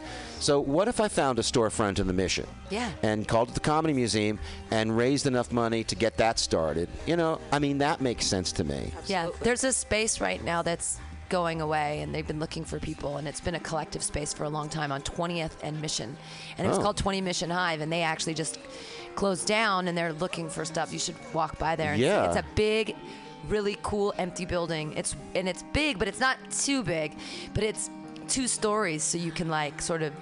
Change it up with the high ceilings, and you could figure. I mean, it would be a good. It would. That a would be great. space for you guys. And, and you know, it would be so. It would be such a great thing. So we, we produce shows. We'd get not just comedians, but we'd get writers and we'd get um, media people and social people, and we'd talk about real serious issues. You know. Um, uh, I think already you've been ta- tackling homeless veterans. I think that that's oh, that was just a. You're welcome. That was a gig. I love this music you have in the background. What is it? Who is it? Japanese Bjork. Japanese Bjork. Yeah. Wow. This is played every week here on the podcast. What's her name? Uh, Kopei. Kope. She's great. Yeah. It's it's our theme music. She sounds like an insurance company. Kope. But do you want to pay? So have you have you ever touched uh, improv? Do you do any kind of improv or Uh, yeah, as a matter of fact, I had a lot of improv training. I trained under the Harvey Lembeck Comedy Workshop at Paramount Studios for a couple of years under uh, Helene and Michael Lembeck. I was in improv troops. I, st- I studied with Second City for a season. That's where I studied Yeah. in Chicago. In Chicago. Well, that. Yeah. Well, my former roommate in Los Angeles uh, was from there and knew everybody. I met at his house. That's where I got to know George Wendt because oh, he was I from met there. him too. Yeah? He would come into my bar all the time. Okay. Yeah, George is cool.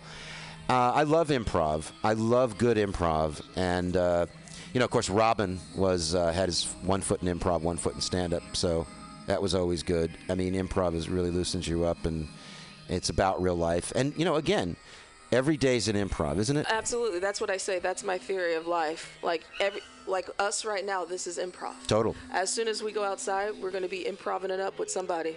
That's right. the, pre- the premise is show up at Pam's, put on the phones, and improv. That's what we're Exactly. doing. That's what life is. Oh yeah. So there was one more segment I wanted to talk about today. This this will be interesting, but it's if you see how, how you feel about it. Um, we've been talking a lot about Americans and how stupid they are, but uh, also we're known as being very fat Yeah. because of our excess of, and I, I mean, we have excess of corn syrup and Yep. disgusting things that, and it's very sad to me that, you know, the dollar menu is what so many people rely on to eat, and yet it's just the worst thing you can possibly put into your body. Yep. Is, is processed food. The the ten nuggets at Burger King for $1.49, I don't understand how that happens. Chicken piece That's like that's like 13 cents a nugget. How do they do it? How can they possibly do it? How do they make the food? Okay, so there's this guy. Uh, he's a French philosopher named Brillat-Savarin.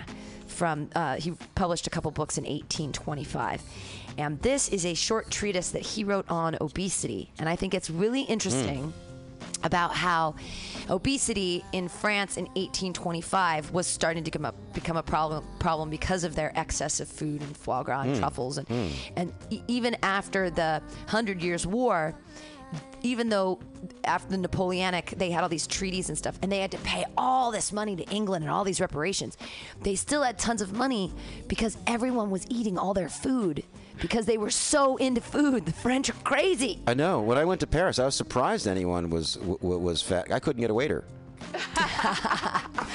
yeah.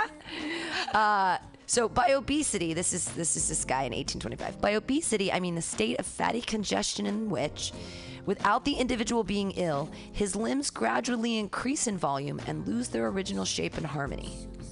All right, that's obesity. And I think that's a fair thing. Yeah. That your body grows to such a, a corpulence that it, uh, for to acquire the perfect degree of plumpness, neither too much nor too little, is the life study of every woman in the world.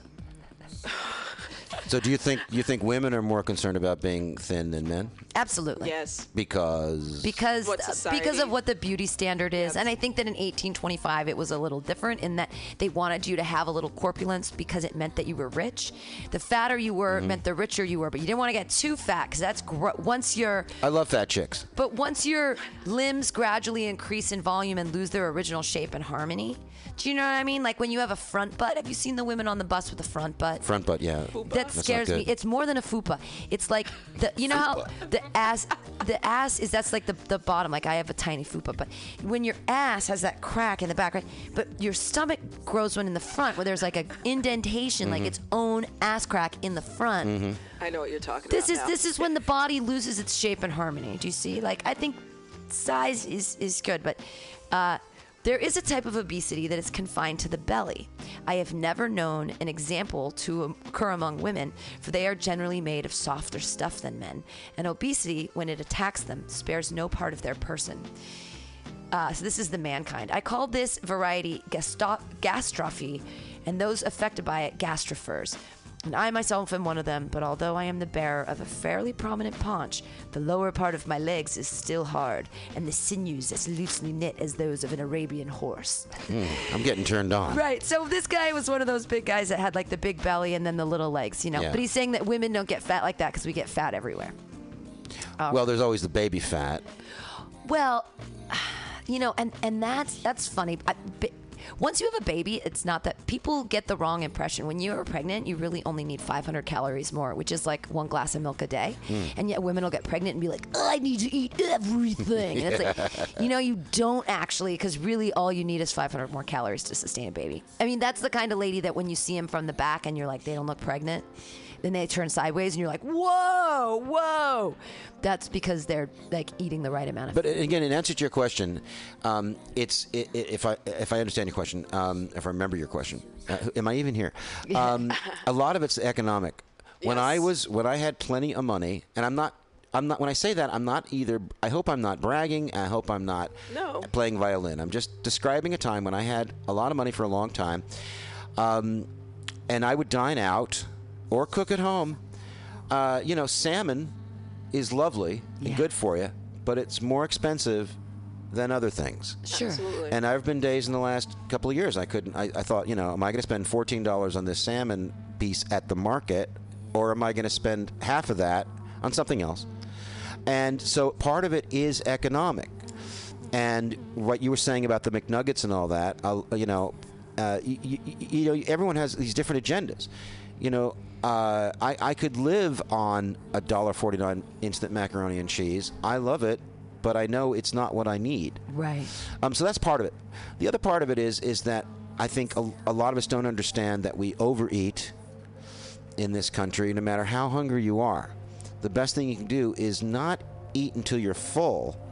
Eat until you're no longer hungry, Right. And you'll stop halfway through. Well, but the other thing is that it takes 20 minutes from when you first start taking in food for your stomach to recognize that it's hungry. Yeah. So if we can change the way that we take meals again, and instead of sitting in your car and driving in traffic and eating, Yeah. like by the time you're done with ev- then you're like really full because you know you know what i mean like if you have like a like a a burger fries or whatever like while you're eating it's like really easy blah, blah, blah. and then at the, and then in 20 minutes you're like oh god i don't whoa i ate a Yeah. lot There's- but if you're having Yeah. a conversation with somebody and you're at a meal and you're like Taking intaking your food taking Taking bites time. then you're not going to eat as much because your stomach recognizes that it's full You're not rushing yourself. You're not Right. gorging yourself. And you you said you lived in London for a while, so the portions there are smaller. So it's also about portion control Absolutely. too, compared to like Totally. here, where the portions are just like you go to Cheesecake Factory. right claim jumper Whoa, dude, you're gonna get all, this big ass bowl of Yeah. fettuccine alfredo. Yeah. Which you don't need. all, No. all you can eat breadsticks yeah. Well, they're trying to say that's value, but value would be better ingredients and less. Right. amount. Right. Right, right, right. And I I mean I think that I don't, it's a it's a we're gonna but how do we change the American mindset? I've been trying to write jokes about food because you know Jim Gaffigan inspired me. I saw mm. him once in San Francisco and he did like I don't know 20 minutes on food. Mm-hmm. He did like 20 minutes on McDonald's and all this, and it was great and everyone loved it and laughed every 15 seconds because it was totally everybody understood it. It was the type of, I mean, it's a vague topic, right? Like, oh, I'm going to talk about fast food. But he made it funny because everybody could relate to it. Absolutely. And so I'm trying to, like, come up with some concepts of, like, you know, food versus sex. Like, we, we want, like, the, the quality of our food is shitty. and, and I want to equate it somehow to, like, the quality of sex. Or, like, maybe porn is like the McDonald's of you know, like you eat so much, you get so Yeah. much porn. Like, how yeah. much porn do you really need? You can get porn anywhere. Yeah, now. do you need like Yeah. do you need 20 McNuggets? Do you need to have 20 cum shots? Like what do you need? Can we have the quality of our porn be a little better so that you don't have to maybe watch as much? I don't know. I'm trying to work on something about that. Well, no, it's it, it's a very interesting um, uh, concept. I mean, I think it's very it's it's it's really about you know when you're when you're totally give up responsibility and give into your desires. You know, it's hard. You know, you're, you're being, you know, you're having, you know, you're having sex with somebody, and it's fantastic, and and you know, before or after, you're going to be, you know, uh, eating pizza or you know, downing hot dogs, even, you know, as it were. Um, uh, but the, really, the truth is, you know, have have uh, some sushi. Right. Have a little sushi. And, you know, and savor it. I mean, it's really about savoring. I think food. Um, although, uh, if you're eating and having sex, then hot dogs would be the first thing I'd put on the menu uh, for myself and for the loved Meat ones tube. around me. I can't have a meat tube in my, my girly parts. or an eggplant. Uh, okay, so this is what he says the causes of obesity are. Let's see if we can still agree with these today. From the observ okay, so first he does this cute little play where he's like, "These are these are fat people at a party, stout party. Heavens, what delicious bread! Where did you get it? Blah blah blah blah blah blah. Stout party. I must remember that I eat a great deal of bread and rolls such as these. I would willingly do without the rest." Another stout party. But what on earth are you doing, swallowing the liquid part of your soup and leaving that delicious Carolina rice? That's that's a poor diet, I tell you. Rice is the joy of my life, together with flour and noodles and things of that sort. There's nothing more nutritious, cheaper, or more easily digestible. Very stout party. Monsieur, be so good as to pass me those potatoes in front of you. At this rate, they're disappearing. I'm afraid I will be too late. Monsieur, but they are within your reach. But aren't you going to help yourself? There are certainly enough for both of us after the deluge. Oh, no, thank you. To my mind, the only value of potatoes is as a safeguard against starvation. What gastronomical heresy! There's nothing better than potatoes. I eat them in every conceivable form, and in any appearance in the second course, whether a la lyonnaise or au souffle. I here now stake my claim to them. Anyways, there's all these fat people talking around a table. So he says the causes of obesity. From the observations noted above, the accuracy of which anyone can testify, it is easy to discover the principal causes of obesity. The first is the natural constitution of the individual. Nearly all men are born with certain predispositions, to which their physiognomy bears the stamp. Out of 100 persons who die of consumption, 90 have brown hair, long faces, and pointed noses. Out of 100 of obese persons, Jews. Jews, exactly right. They all die of consumption. That's weird. This is Eat 1825. something. Uh, out of 100 obese persons, on the other hand, 90 have short faces, round eyes, and snub noses. Do we agree? I don't think this is true. It is certain, therefore, that there are persons virtually doomed, as it were, to corpulence. Persons whose digestive activities, all things being equal, create more fat than those of their fellows. He's basically saying that Amy Schumer was like bound to be fat uh, from it. Round, short faces, round eyes, and snub noses. Well, for you know, the thing is, is that I, I, there's this crazy, crazy myth, misinformed myth about fat people that they eat too much. It really isn't the case. I mean, you know, you can put on some. I, you know, I took off 65 pounds What? at one time. Wow. I put it back on. I mean, some of it. Um, and you know, I did it by eating less and eating right and exercising. But there is this really nasty, nasty prejudicial myth about fat people that they eat too much and therefore they're selfish and therefore they're self-indulgent and they may eat more because they've been eating a lot for their entire lives their stomachs are bigger and they have more you Mass know to mass feed. to feed and to maintain that energy but it's not why they're fat Wouldn't you say there's a difference though between fat people and obese people? Because to me, there's a total difference between a fat person and someone that's obese, meaning a fat someone who is a little bit overweight doesn't have to buy two seats on a plane compared to someone who is Yeah. 500 pounds Sure. Eh, because to me i see a difference because i do have you know overweight people in my family but they're not obese they're not on scooters they can still mobilize themselves and walk around and know when Right. to, to stop eating you know but i also feel like some some part of it is genetic Of course it is. you know as for obesity this is I'm, It's when, but that's the thing. We have to say it's. I I agree with his theory on obesity that it's when your your body no longer takes its normal shape. Your your body is somehow. Your arms don't look like arms anymore, Right. Look like Because chicken wings. because they look like thighs or whatever. You know, like your body Chopsticks. becomes misshapen because of your size. I mean, I don't. Other that's like the only time where I'm like, you know, wow, how does it get? It just means that you're not. I guess. Well, there's, an, there's a, well, not exercising properly. So here's the thing: muscle weighs more than fat. Right. And when you have a higher muscle percentage in your body than you did before, your metabolism goes up, and so what you eat is burned, and the fat is burned. And so, uh, one of the best ways to lose weight is to put on muscle because then your metabolism is up and the fat is burned quicker. Um, Fat also tends. I've read some studies where fat attracts fat. So if you're already fat, there's fat cells going. Oh, let's go over there. and That let's go hang out at that person's thigh for a while. There's other fat cells hanging out there. Let's go over there. You want to go over there? Yeah, let's go over there. I want to go be around his ass. So maybe we'll meet up later. Um, so that's part of it. The fat attracts other fat. But if you get your metabolism up by putting more muscle in your body, then you naturally burn it. big life lessons. What Yeah, do I, I- what, what do I know? I don't know. I'm See- overweight. Look at me. I mean, I really am. I'm not. what See, I but you're be. no, but you're not. But you're not obese. That- You're you look like a you look like a normal person. You don't look like a. I wouldn't be like. I would never be like. Oh, that's Steven Alan Green. He's a fatty. He's a I don't. I don't Yeah. feel. I don't. I don't you don't look like the michelin man that's what you it's yeah, it's it's when I I mean and and Latoya and I have talked about this before. I'm not a racist, but I am a sizist. I'm a racist. And when people get when people get to a certain size, I, and I haven't there's a there's a I wrote my first novel. There's a whole chapter about it, and this the character just doesn't know, and it's because I don't know how to deal with it. I don't know how.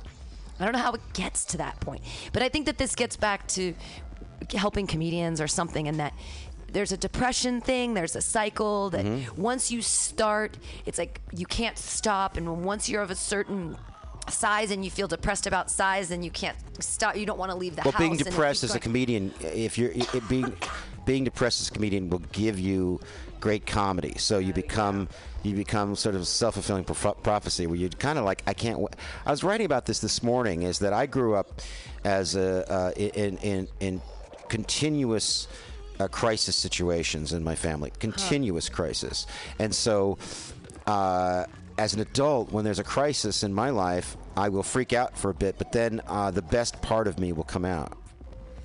Yeah. The best part of me, I'm very, very calm in a crisis. You know, I mean, I can't believe the things that I've actually been through in the last few years and didn't, um, you know, totally freak out. When you when you're when you're sitting at home and thinking about what might happen, or if that happens, that you know, you can freak out.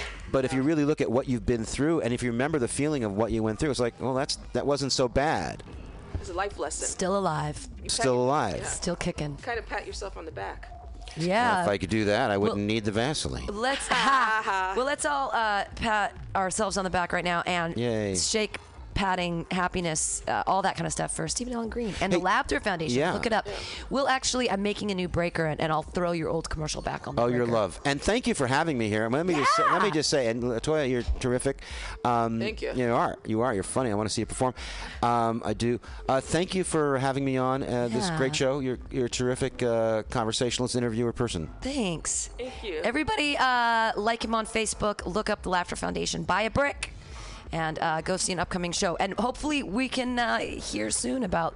I mean, it would be great if the Laughter Foundation could start that comedy museum. We're going to do Comedy Museum here Maybe. Well, let's do. That'd Let's do. I'll tell you what. Uh, we can talk about it, but we can do an exhibition for no money right here in this space. Absolutely. And by the way, I'm going to be tonight. I'm. I'm going to. I may get on. I'm uh, at the Baz- Danny Dechi's Bazaar Cafe. Oh, good. 7 p.m. in the in on California Street in Richmond. Um, he invited me to come down, and if there's room, he'll put me on. But even if I'm not on, it's always a great show. Absolutely. Thank you so much for being here. Thank you. Thank Uh, you. All right, this has been the AltaCast, and we're going to sign off. I've been Pam Benjamin and Latoya, the Sheriff of Truth. Thanks so much for being here. Stay tuned for our next show, Some Call Me Tim, which is uh, the first hour. We are interviewing Jeremy Adkins, who's going to talk about his connection or disconnection with God and or gods, the divine jujitsu, uh, head tattoos, and all things spiritual. Here, as hour two will be filled by pervert fervor. Moogie Timmy, Timmy using his moogs, the ones and twos, the beepity boops. Good times here on Mutiny Radio. Stay tuned. We'll see you guys next week. Mutiny Radio.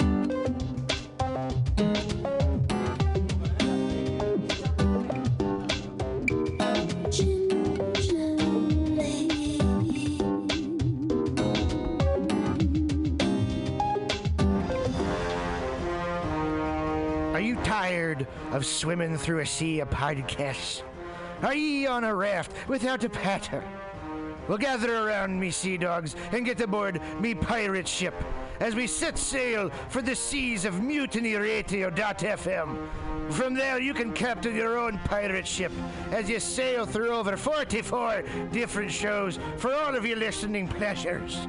They've got live comedy to small business advice, LGBTQ friendly to sports, vinyl to gutter punk. MutinyRadio.fm has the best programming the internet ocean has to offer you. I bet my peg leg on it, or I ain't scurvy shit-faced McRat.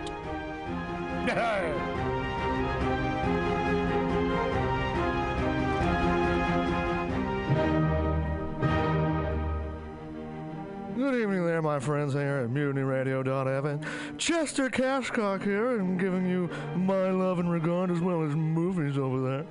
And uh, I just wanted to let you guys know that anytime I go swimming in my vault of rare coins and piles and piles of filthy cash, I can't help but listen to Pamtastic's Comedy Clubhouse every Friday from 8 to 10 p.m. I mean, if anyone who knows anything about comedy knows that Pamtastics books the best of San Francisco and beyond's underground comics. It's a great showcase, and they have a fun time at Pamtastics deep in the Mission District where you can laugh off your tushy for a mere $5 every Friday to 10 p.m. And I laugh because $5, I mean, that's what I use to wipe my tushy with. So to laugh it off for a mere $5 is indubitious. But if you can't make it to Mutiny Radio, well, don't even worry. Don't fret at all. You can simply download the podcast post show and giggle in the comfort of anywhere, like your Aspen summer home on the mountain ridge with the kayak feeling. So all you got to do is just go to podcastics.pcrcollective.org slash comedy clubhouse, or listen live every Friday from 8 to 10 p.m. as your host Pam Benjamin brings you the best comedy from San Francisco and beyond the universe. And what's better than the universe? It's a cash cock, honey.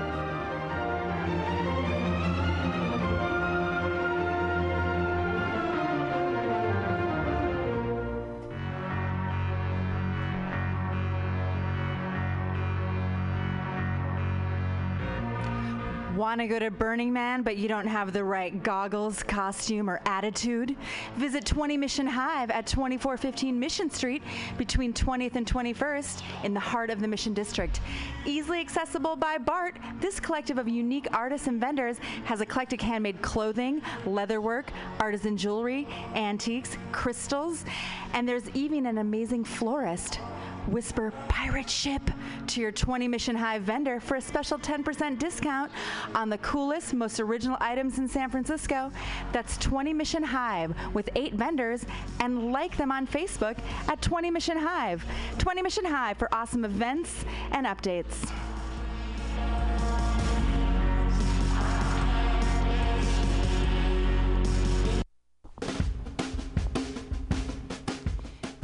The dictionary definition of the adjective eclectic is selecting or choosing from various sources. When Bay Area musician JD Buell brings you Morning Train Wednesday 10 a.m. to noon on Mutiny Radio, that is exactly what he does. Select music from various sources to give you a unique listening experience. Rock, pop, jazz, bluegrass, gospel, funk, reggae, folk, blues, country and western, electronica, soul, disco, rhythm and blues, punk and post punk come together with music from around the world with Buell's passionate and down to earth delivery. In an age of personal music delivery systems, JD Buell carries on the values of progressive FM radio when a listener could actually have a relationship with a programmer, someone who would create an eclectic musical environment wherein both listener and host find fulfillment. The Morning Train with JD Buell, Wednesday, 10 to noon on mutinyradio.fm. Freeform radio for free minds.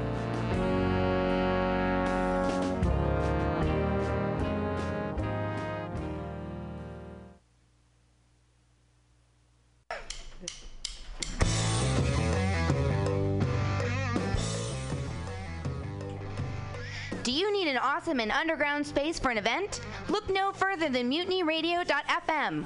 Our 30 seat flexible space can accommodate your acoustic band, birthday party, comedy show, dance party, karaoke super fun, theater event, fundraiser. If you think it, we can do it. You run the door and promotion, we run the sound, space, and podcast. Rentals available Thursday, Saturday, and Sunday from 8 to 10 at Mutiny Radio FM's performance space at 2781 21st Street in the Deep Mission at 21st in Florida. Contact Pam at pamsadai at hotmail.com for more options and booking dates. Incredible socialist prices so you can be creative in a free speech space without breaking the bank. That's Mutiny Radio Rentals every Thursday, Saturday, and Sunday from 8 to 10. Book your event now.